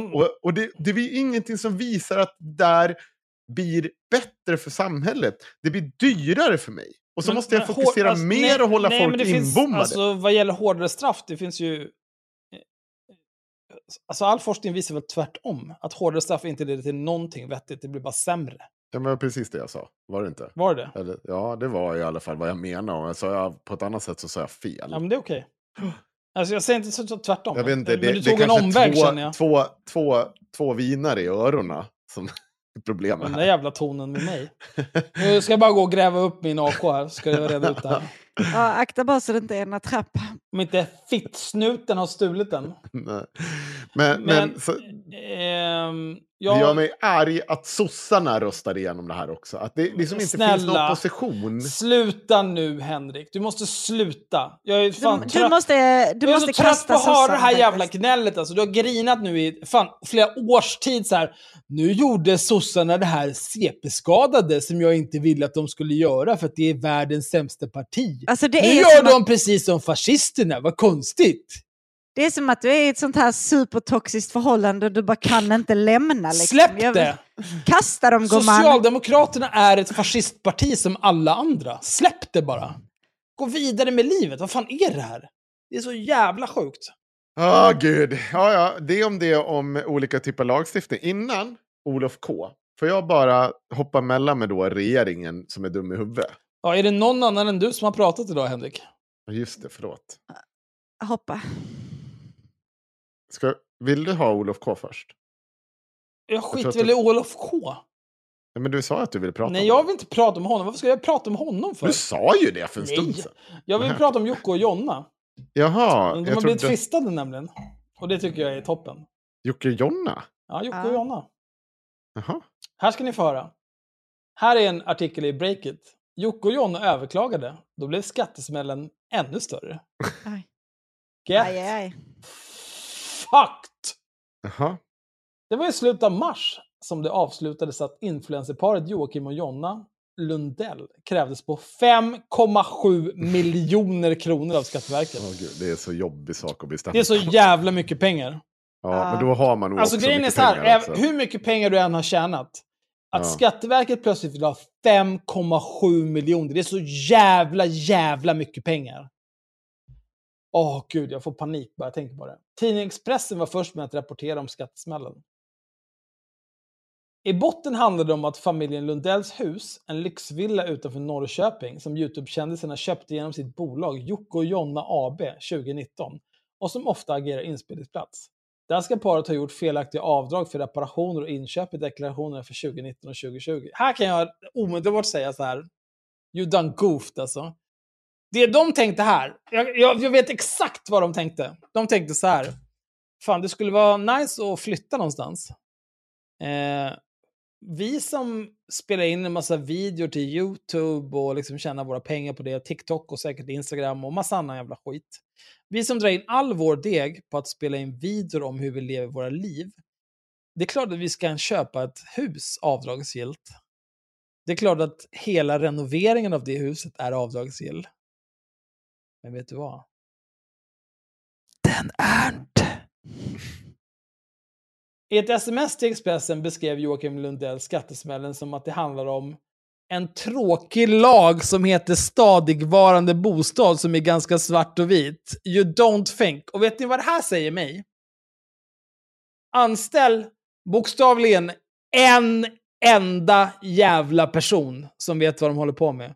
Jag tror att de har det faktiskt. Nej, absolut inte. Jag kan säga så här, Haveristerna Mediegrupp, vi har en redovisningskonsult som kostar 1 000 spänn i månaden. Mm. Om jag hade skickat det här till henne, då hade hon åkt hem till mig, slagit sönder mig och sen åkt hem till sig själv igen. Det här hade aldrig hänt. För det här är det dummaste jag varit med om. Paret överklagade beslutet hur som haver och beslutet omprövades av Skatteverket som nu kommit med besked igen. Och det är ett ytterligare skattetillägg på 864 000 kronor vardera för Joakim och Jonna Lundell, skriver DI som hänvisar till nyhetsbyrån Siren. Siren, mums. Nej men vänta. Vad händer nu?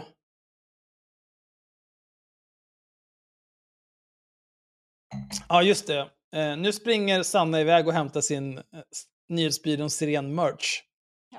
En mugg som det står nyhetsbyrån Siren på. Jag fick 30-årspresent av Martin Fredriksson.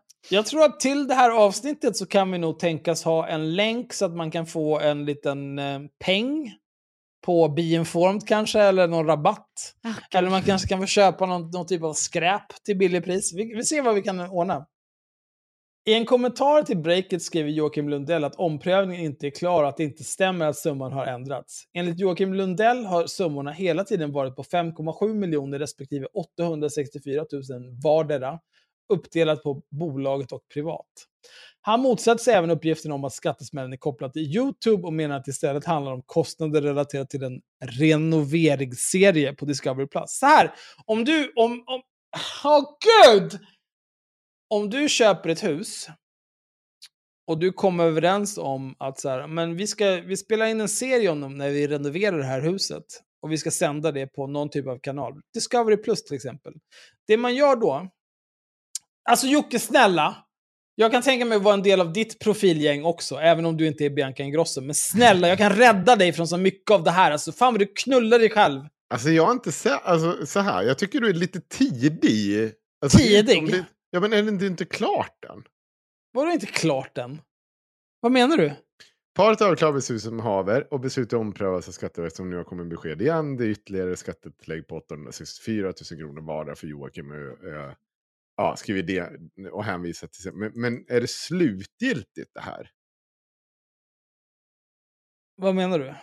Ja, men är det klart? Han säger ju att det inte är klart. Nej, det kanske inte är klart, men... De kanske tänker överklaga igen. Nej men okej, om jag säger så här, inget ont om Jocke och Jonna. Nej men det kan man ha. Men, nej men så här, inget ont om Jocke och Jonna, men vem tror du har mest kompetens involverad i det här? Skatteverket eller Jocke och Jonna? Skatteverket, men det är inte det. För en sak, han har ju rätt. Det du sitter och säger. Vad har han rätt i? Han säger så att uppgiften om skattesmäll är kopplad till YouTube och menar istället handlar om kostnader relaterade till renoveringsserie på Discovery. Det har ju uppenbart hänt, för det finns ju en renoveringsserie på Discovery som handlar om exakt det här. Ja, du menar det här som jag precis hade läst, som jag precis skulle säga någonting om innan du kände att det var viktigt att säga någonting. Ja. Har är du kollat på det? Nej, du kollar inte på reguljär TV. Nej, jag kollar inte på det. Det är klart att jag inte kollar på det här. Nej. Jag säger bara, hur hade jag lagt upp det här? Om jag har köpt ett jävla ruckel som behöver renoveras. Det har, och jag skiter i vad de har köpt. Det spelar ingen roll. De har köpt ett hus, eller hur? Ja. Och det ska renoveras. Ja. Och de har en deal med Discovery Plus att de ska göra en renoveringsserie. Då säger man ju så här, då tar man ju in, vad ska vi göra? Vad för typ av renovering ska vi göra? Och så tar du in hantverkare som bestämmer så här, ger offerter och allt det här skiten. Och när du har fått offert på allting du vill göra, då säger du till Discovery Plus, det här är offerterna på det vi har fått. Men som ni vet hur hantverkare är, så får vi ta så här, vi får nog liksom 1,2-1,3x det här. För att det kommer dra iväg. Och sen så får vi nog dra på lite till. Säg vi 2x det här. Så har ni vad vår tid och vårt engagemang och vårt deltagande i det här också kostar. Så de har fått offerter på allt renoveringsarbete som ska utföras. Och sen dubblar du det. Det är den pengen vill de ha av Discovery+. Så hade jag gjort. Jag vet inte fan vad de har gjort. Men det låter ju som att de bara har skickat fakturorna vidare och blivit knullade på alla håll.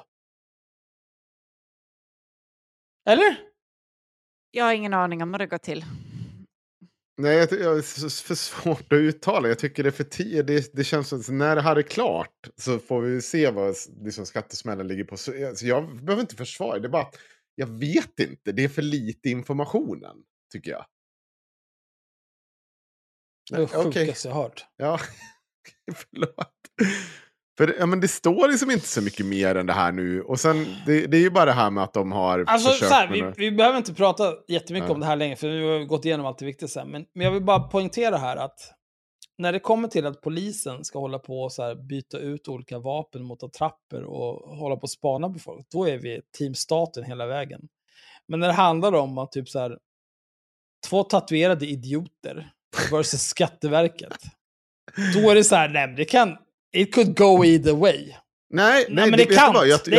Jag tror att de kommer få en skattesmäll. De kommer bli knullade sönder och samman. Ja, men grejen är, nu säger knullade sönder och samman. Jag tror att de har så mycket pengar på banken att det är klart de har råd att betala. Men de här pengarna som är så här 5,7 plus 864 000 var, det kommer de ju få betala. Och säkert mer därtill. Men sen att de liksom tjänar 30-40 miljoner var per år, inga problem. Jag undrar om det. Det är inga problem. Ja, de får göra det. Jag tänker att vi ska återkomma till Jocke och Jonna. För... Åh nej. Varför? För att de har en tjockståker. De är så jävla ointressanta. Varför har de en tjockståker? Är det samma tjocka ståker som vi har? Nej. Nej. Det är en annan. Och jag tänkte att Sanna har ju pratat om honom tidigare. Olof K. Och det var därför jag trodde faktiskt att du hade... bara lagt in de här länkarna som jag tyckte så. Nej, jag tänkte, det här kommer Axel prata. Det var inte meningen att jag skulle prata hela tiden. Jag trodde att vi var på samma spår. Ja, nej. Jag vill vara helt ärlig här nu. Jag tyckte att det här Patreon-avsnittet som du gjorde om Olof K. Gustafsson, Sanna, jag tyckte att det var bra. Jag tycker att de få gånger vi har pratat om den där jävla idioten, det har varit också bra. Men alltså jag hatar honom av hela min kropp och själ. Ja, han är så jävla ointressant. Och så jävla värdelös människa. Jag har aldrig träffat någon som är så jävla liten i själen. Och det är därför som honom. Du ska få höra hur han är ännu mer liten jävla i själen nu. Men jag tänker ta vår regering först. För vår kära minister, energiminister har ju varit med i tv igen. Men innan dess så tänker jag gå och kissa. Jag behöver kissa. Måste du säga det så? När man kissar, kissar man och då kissar man rejält.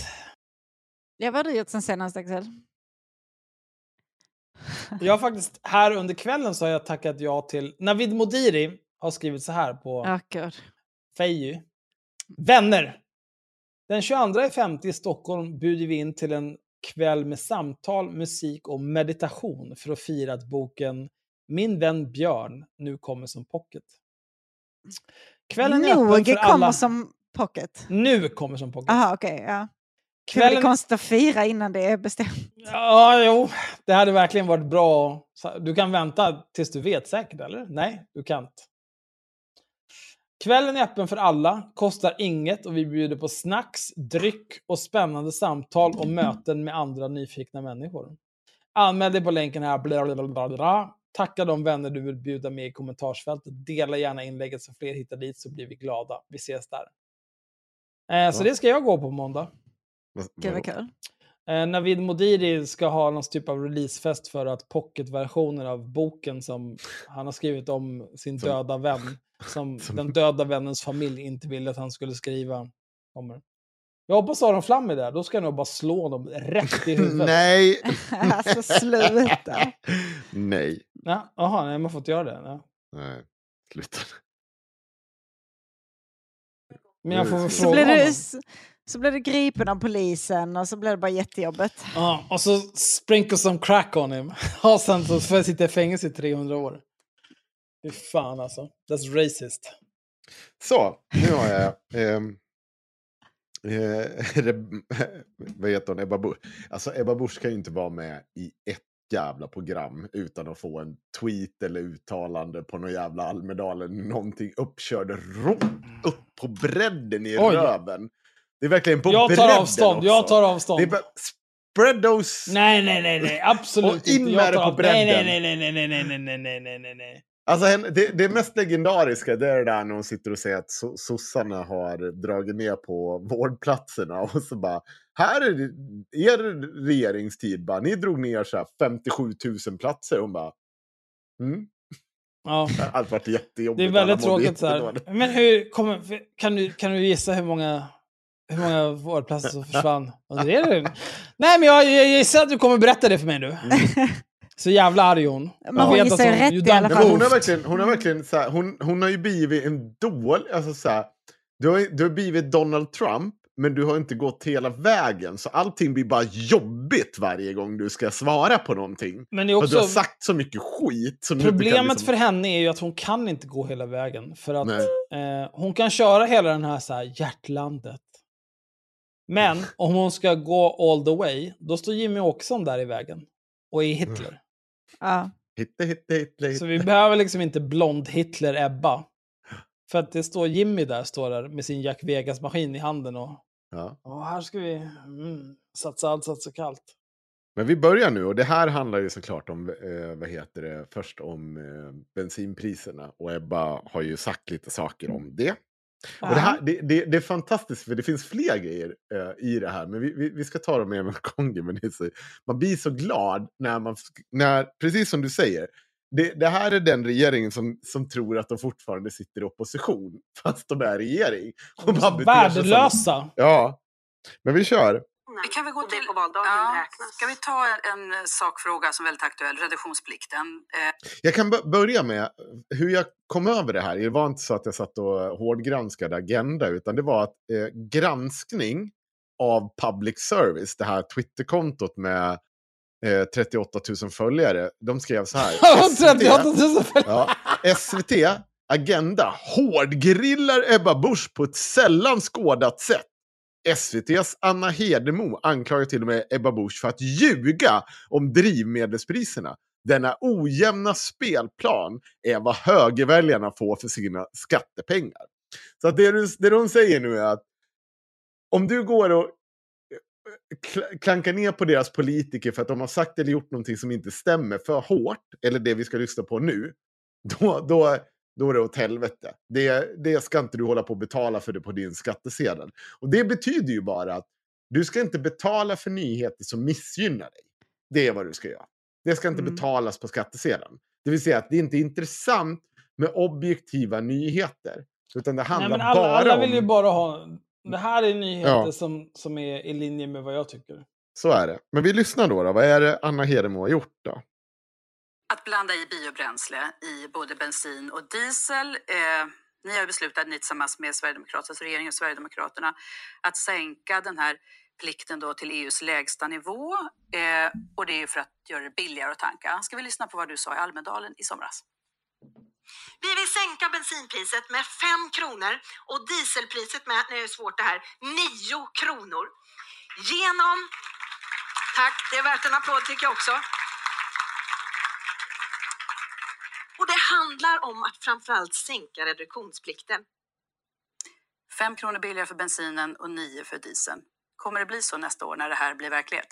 Och det här talet hölls ju till och med på Vackra Hönö på västkusten, och då räknade vi utifrån just 6% inblandning utav biobränsle. Vi var väldigt tydliga med våra siffror då, att de räkneexempel vi använde handlade ju om utifrån hur priserna låg då. Så att det blir 6%, det är exakt det vi gick ut med och drev hårt i valrörelsen. Alltså väljare, bilägare är inte så intresserade av procent utan av pengarna kanske. Absolut. Och nu sa du 5 kronor och du sa 9 kronor och det blir det ju inte alls. Men väldigt många, både media och väljare tror jag, efterfrågar en intellektuellt hederlig debatt där man också är tydlig med hur man har räknat, och det var vi också. Fan vad dum i huvudet hon är alltså. Vilken äcklig jävla apa. Alltså jag älskar, jag tycker hon är rolig. Alltså jag tycker om henne. Hon är vidrig. Hon är så fantastisk, bara så här. Hon är så jävla äcklig. Nej, vet du vad nu? Nu vill jag vara intellektuellt hedlig och berätta. Nej men det är, alltså hon har ingen som helst integritet. Ingen heder, ingen skam. Nej, hon har ingen av de grejerna. Men hon är lite av en fitta och det gör henne rolig. Oj. Nu var det hårda ord. Men, ja, okay, men jag är också lite av en fitta. Det är inte, det är liksom, jag säger inte det negativt. Men det räcker inte att vara, om du ska vara en fitta, då måste du vara rolig och sympatisk. Nej, alltså så här, fitteriet kan vara roligt ändå. Mm. Jag tycker inte det alltså. Men det är olika. Jag tycker å andra sidan inte, här vill jag vara tydlig med, jag tycker inte att Ebba Busch är en fitta. Jag tycker bara att hon är äcklig. Jag tycker inte heller att hon är en fitta. Jag tycker att hon är lite fittig, och det tycker jag är kul. Jag tycker inte att hon är lite fittig, jag tycker att hon är äcklig. Varken jag och Axel vågar ta ställning för det får, du är ju tjej. Hon är ju en jävla horunge liksom. Ja, men jag kommer säga, du har tolkningsföreträde här Sanna, så att jag lite... Nej, vet du vad? Jaha, tyckte du kollega, det? Ja, nej, jag får väl så. Gå med på det då. Ja. Det är väl inte mer det. Och vet du vad? Enligt viss logik så då är ju det sant. Ja, alltså det var jag tog upp, vi har en logiskt hederlig debatt här, eller en intellektuellt hederlig debatt. Ja, så då, hur kan du säga någonting som är så långt från verkligheten? Men det tycker jag är faktiskt till och med en ohederligt ställd fråga direkt. Därför att vi var väldigt tydliga med att med dagens priser så handlade det om de här kronorna och örena. Nej. Och då var det exakt 6%, och det är 6% vi levererar nu också. Och det skulle då ge, nu har ju priset sjunkit, vilket innebär att procent då blir det lägre. Nej. Det skulle ge 5,5 krona ungefär vid pump vid årsskiftet. Pratar om vänta, stopp, vänta nu Axel, för nu är du lite snabb. Vi lyssnar på det där igen. Nej, får jag bara säga här nu. Nej, ja. Det är så här, det spelar ingen roll om hon har rätt eller inte. Alltså att hela den här leken med, ja men när vi sa det där, då handlade det om reda kronor och en viss procent på det här. Och nu när det är i ett annat läge, då får du tänka på inflationen och Saturnus står i månens tecken. Och då är det ju andra saker som händer med dieselpriserna. Och när det kommer till bensinpriserna, då får du tänka på att jordens skorpa har utvidgats 3% och bla bla bla. Inget av det här spelar någon roll. Du har sagt 5 kronor för bensin. Du har sagt 9 kronor för diesel. Mm. Då är det som gäller. Dina jävla procent, all det här jävla snacket spelar ingen roll. Leverera på det du har sagt eller håll käften. Vi hoppar tillbaka 30 sekunder nu, Axel. Och så nu tar du och bara är tyst lite. För att det här är roligt. Jag är inte sarg. Jag blir inte. Det här är roligt, för lyssna nu vad hon försöker med. För hon, vi börjar här då. Hon är så äcklig alltså, jag hatar henne. Det tycker jag. Faktiskt till och med en ohederligt ställd fråga. Därför att Vi var väldigt tydliga med att med dagens priser så handlade det om de här kronorna och örena. Och då var det exakt 6%, och det är 6% vi levererar nu också. Och det skulle då ge, nu har ju priset sjunkit vilket innebär att procent då blir det lägre. Det skulle ge 5,5 krona ungefär vid pump vid årsskiftet. Pratar du om bensin eller diesel nu? Och då pratar jag om diesel primärt. Mm. Diesel, kom ihåg det nu. Så att från 9 kronor till 5,5 kronor. Diesel var 9 kronor, ja.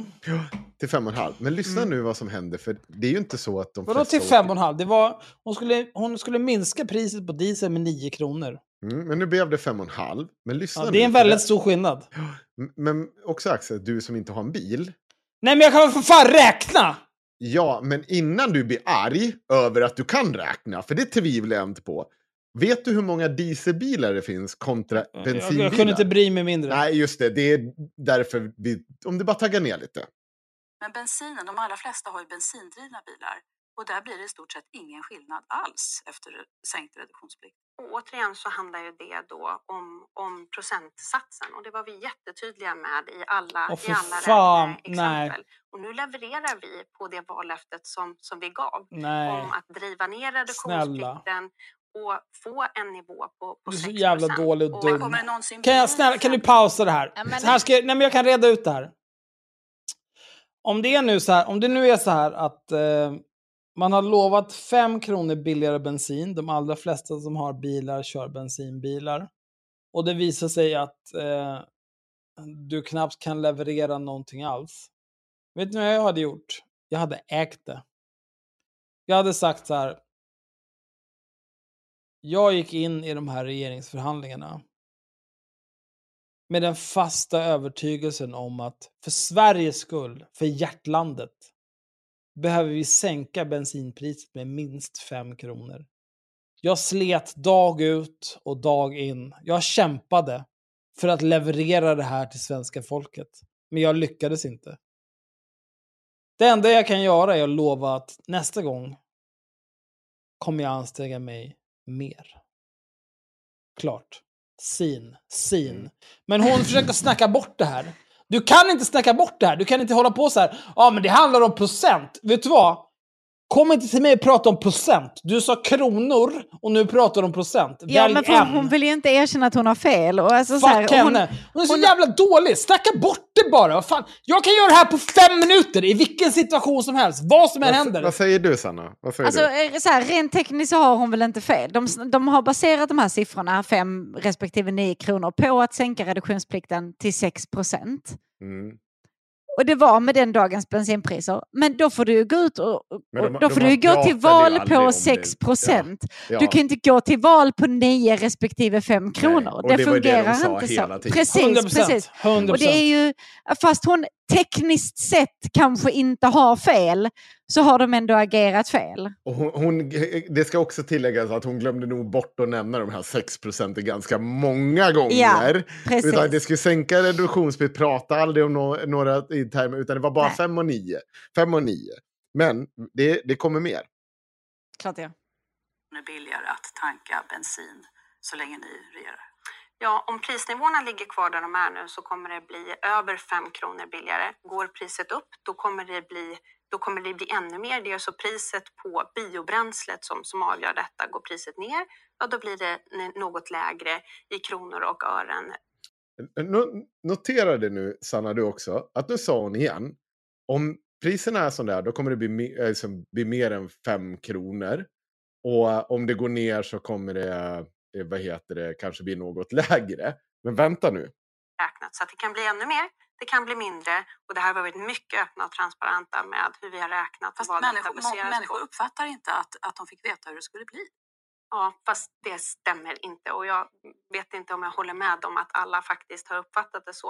Och det tydliga beskedet är: nu blir det billigare att vara svensk. Nu lägger vi om skutan. Men alltså, den förra regeringen hade ju detsamma. Regeringen hade bara ett verktyg i sin verktygslåda, och det var reduktionsplikten. Priset för det fick vanliga hederliga svenskar betala. Det har drivit på priset för att producera maten, för att transportera maten, Det är också det som har påverkat priset, till exempel när jag talade om falukorven, symbolen för att Sverige där barn inte behöver gå och lägga sig hungriga. Det hänger ihop nu med reduktionsplikten. Och att vi klarar men bensinen blir ju ändå inte billigare, det är ju lite grann min poäng här. Hur vågar du göra det påståendet? Ja, drivmedelsbranschen säger att det kommer bli bara marginell skillnad. Det kommer knappt märkas. Ja, men om man räknar utifrån dagens nivå så är det över 5 kronor som kommer märkas vid pump. Och det kommer göra ganska mycket om man gör en fulltankning, absolut. Pratar du om diesel nu? Ja. Ja, men jag pratar om bensin, så de flesta har ju bensindrivna bilar. Ja, och även där kommer det märkas en skillnad. Till exempel hade vi inte gjort den förändringen så vi gjorde redan. Notera hon bara försöker dribbla kort för just det hon fattar det här. Allt det hon sa var fel. Det är dieselbilarna här som kommer det handla om. Det kommer inte handla om bensinbilarna. Oh, wow, en kristdemokrat som bara ljuger och är helt efterbliven. Vilken grej. Första budget, då hade det kostat 1 krona mer. Så vi gör en tydlig omläggning här. Därför att det inte kan vara så dyrt att vara svensk. Samtidigt som vi gör andra åtgärder för att kompensera för klimatet. Men ja, nu måste politiken göra skillnad för vanligt folk. Klimatet. För poängen är ju här att kritikerna menar att nu kan vi inte nå de svenska klimatmålen till 2030. Det är både Naturvårdsverket och Klimatpolitiska rådet säger det. Tvärtom, det kommer till och med bli ökade utsläpp. Spelar det ingen roll för dig? Det är klart att det gör det, och Sverige är idag världsledande i klimatomställningen. Ämnar fortsätta vara ett land som visar att det går att både värna arbetstillfällen, ekonomisk tillväxt, en god välfärd med höga ambitioner för klimatet. Men det kan inte vara så att det är barnfamiljerna som betalar priset med den politik som vi har fört hittills, utan nu levererar vi till exempel under det svenska ordförandeskapet med ett helt nytt handelssystem, utsläppshandelssystem för vägtransporterna till exempel. Vi ser nu krav från 2025 på EU-nivå på inblandning där flyg och sjöfart inkluderas. Jag frågar så här över vår sida. Det här kommer göra stor skillnad, tror jag. Men om vi säger så här är bara 5 kronor och 9 kronor. Ja, precis. Hur tänker du att ompröva eller skjuta på det här svenska klimatmålet? Nej, jag tror inte att läget nu är att lämna de mål som vi har. Ni kommer inte nå det, enligt experterna kommer ni inte nå det med den här politiken. Ja, vi har sagt att vi kommer att återkomma med fler åtgärder. Och det är det sänka hastigheterna som klimatministern pratar om? Nej, jag noterar ju primärt att Magdalena Andersson är ute med viss skrämselpropaganda och gissar hejvilt här. Ja. Klimatministern sa det faktiskt i den här studion att det... Vad sa du? Ja, nej, det är toppen. Vi lyssnar från början nu. Här kommer Magdalena Andersson och förstör allting. Lyssna nu. Det här är sista stycket. Vi tar det igen. Men fler åtgärder och det kommer... Är det sänka hastigheterna som klimatministern pratar om? Nej. Är det att sänka hastigheterna som klimatministern pratar om? Kommer ni ihåg att jag pratade om det i tidigare avsnitt? Ja, det har vi. Ja, att det här med att sänka hastigheterna gör att det blir mindre utsläpp och hej och hå. Mm. Och det är klimatministern. Vem var det nu igen då? Jag kommer inte ihåg vad hon hette. Romina. Ja, just det. Pourmokhtari. Så här, lyssna nu då. För det var Romina som hade sagt det här med sänkta hastigheter. Det är ju primärt att Magdalena Andersson är ute med viss skrämselpropaganda och gissar hejvilt här.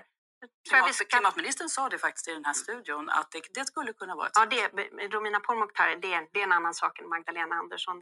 Det säger sig självt. Men... Ja, jag sa inte Magdalena, jag menar klimatministern. Men jag lyfter att det är många som nu är ute och pekar på gissar hejvilt på andra åtgärder som inte har förankring i verkligheten. Nej, precis. Och det kan det ju vara. Men vad var det hon frågade om? Det var det sänkta åtgärder som din kollega minister sa i det här programmet. Jag kan säga att Leo Wenne, alltså Dyngbaggegalan, har lagt ut det och klippt ihop det med Romina när hon säger att sänkta åtgärder kan vara en åtgärd här. Och det blir så konstigt så här, att kalla det skrämselpropaganda. Allihopa. Ja, men att du kan kalla det skrämselpropaganda när det är den egna ministern som säger det. Nej, men de ljuger. Det var inte Magdalena Andersson. De ljuger ju oavbrutet. Det är det som är så efterblivet. Alltså Ebba Busch, Romina Pourmokhtari, de bara ljuger. De säger vad som helst för att hålla sig kvar vid köttgrytorna för att de är de äckligaste människorna på jorden. Jo, men absolut så att men här är det ju faktiskt ingen så. Det är ju bara att Ebba försöker så här låtsas som att det är någon annan som har sagt helt ur det blå Bara, ja, Magdalena sysslar med skrämselpropaganda. Nej, men det är ju Romina som har sagt det. För problemet blir ju att när du gör alla de här åtgärderna så kommer ju inte du nå klimatmålen som du säger att du vill uppnå. Och Liberalerna, ska ni veta, de har haft en historia där de har direkt utmanat Miljöpartiet i miljöfrågor, för de anser att det är en viktig fråga. Men det har de ju blivit tvungna att kasta rakt över relingen nu och bara, nej, skit i det där. Och så ska man bara liksom desperat hitta... Men Centerpartiet stal det av dem. Ja, men hur mycket tror ni att deras väljare, inte bara liberalers, moderaters, KDs väljare, skulle uppskatta om vi gjorde om alla 100-vägar till 80-vägar? Snälla, jag har åkt från Avesta till Borlänge när det var en 100-väg och jag har gjort det när det var en 80-väg. Det är helt ologiskt. För det bara handlar om att vi måste hantera att liksom klimatmålen. När du helt plötsligt så här, nej men vet du vad? För det är lättare för mig att bestämma någonstans. Det är så jävla korkat det här. Det är så korkat att vi sitter så här, och sen ja, men sen sitter hon 2 dagar senare, Ebba Busch, och så har de godkänt 2 stora vindkraftparker utanför, vad heter det, ja, med västkusten. Och helt plötsligt då är det okej. Men innan valet, då var det inga jävla vindkrafter. Då var det nej till alla vindkraftverk. Och Ebba Busch och sa att inga stålparker och hej och hå, nu, det ska vi inte ha. Men nu är plötsligt så är det bra. Det är så jävla dumt. Och vi inte, det här är det som är dumt. Det är det här som har varit bra med Sverige, skulle jag säga tidigare. Att vi hittar konstruktiva lösningar. Men nu har man börjat använda det i populism. Så att innan val sitter man och låtsas som att vi ska inte bygga något vindkraftverk fast vi behöver det. Men det är också så här, Moderaterna håller ju fortfarande på med det här så här. Jaha, vindkraftverk! Ja, det blir på stranden då, antar jag. Då kan man inte ens komma ut till vattnet för det är vindkraftverk i vägen hela vägen. För att de fortfarande låtsas som att de vindkraftverk som byggas kommer vara bortanför horisonten, din dumma jävla hora. Det du kommer inte se dem riktigt borta. Nej, det är inte sant. Det där är... Ja, men du kommer se de kommer inte påverka ditt liv. Men fan bryr sig. Det kommer de inte göra. Och någonting som påverkar mitt liv mycket, det är gubbfittor. Som Eriksson Ubbhult och den jävla Lars Bäckman. Alla de här dumma, äckliga moderatgubbkukarna. Bort med den här skiten. Hörrni, vi måste göra ett specialavsnitt snart om hon Elsa Widding. Mm-hmm. Jag har ett på gång här. Jag har lite av en grej. Ja, men det får bli en senare grej. Visst. Mördare, kannibaler. Oj. Är ni med på det sista nu då? För att, vadå det sista? Det är inte du som bestämmer vad som är det sista. Förlåt. Nej, jag bara säger, det är inte du som bestämmer vad som är det sista. Nej, så bara att... Så nu vet du det. Ja. Vi gör så här, hörni. Jag har ett tips. För vi har ändå spelat in så pass mycket att det där sista lilla kittet om Olof K, det kan få vara ett Patreon-exklusivt. Så. Snart ska vi prata om Olof K Gustafsson och hans beef med Jocke och Jonna nere på Marbella. Och det hade du fått hört om du var Patreon. Men nu är du inte Patreon, så då får du skylla dig själv. För då är du en liten H-unge, som vi brukar säga här på podden. Men om det slutar vara en H-unge och bli Patreon, då kommer det här materialet finnas för dig också. Så lycka till med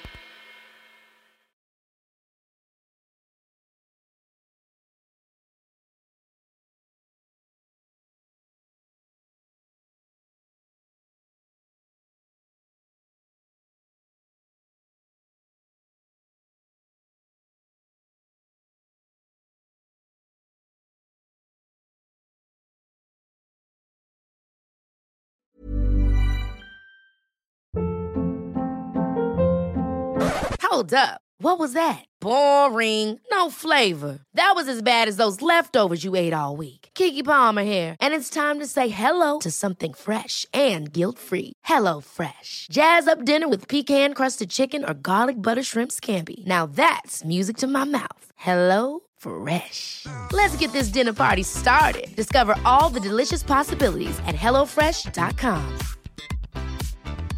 Even when we're on a budget, we still deserve nice things.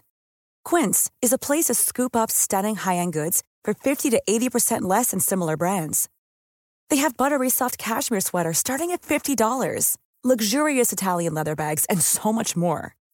Plus, Quince only works with factories that use safe, ethical, and responsible manufacturing. Get the high-end goods you'll love without the high price tag with Quince. Go to quince.com/style for free shipping and 365-day returns.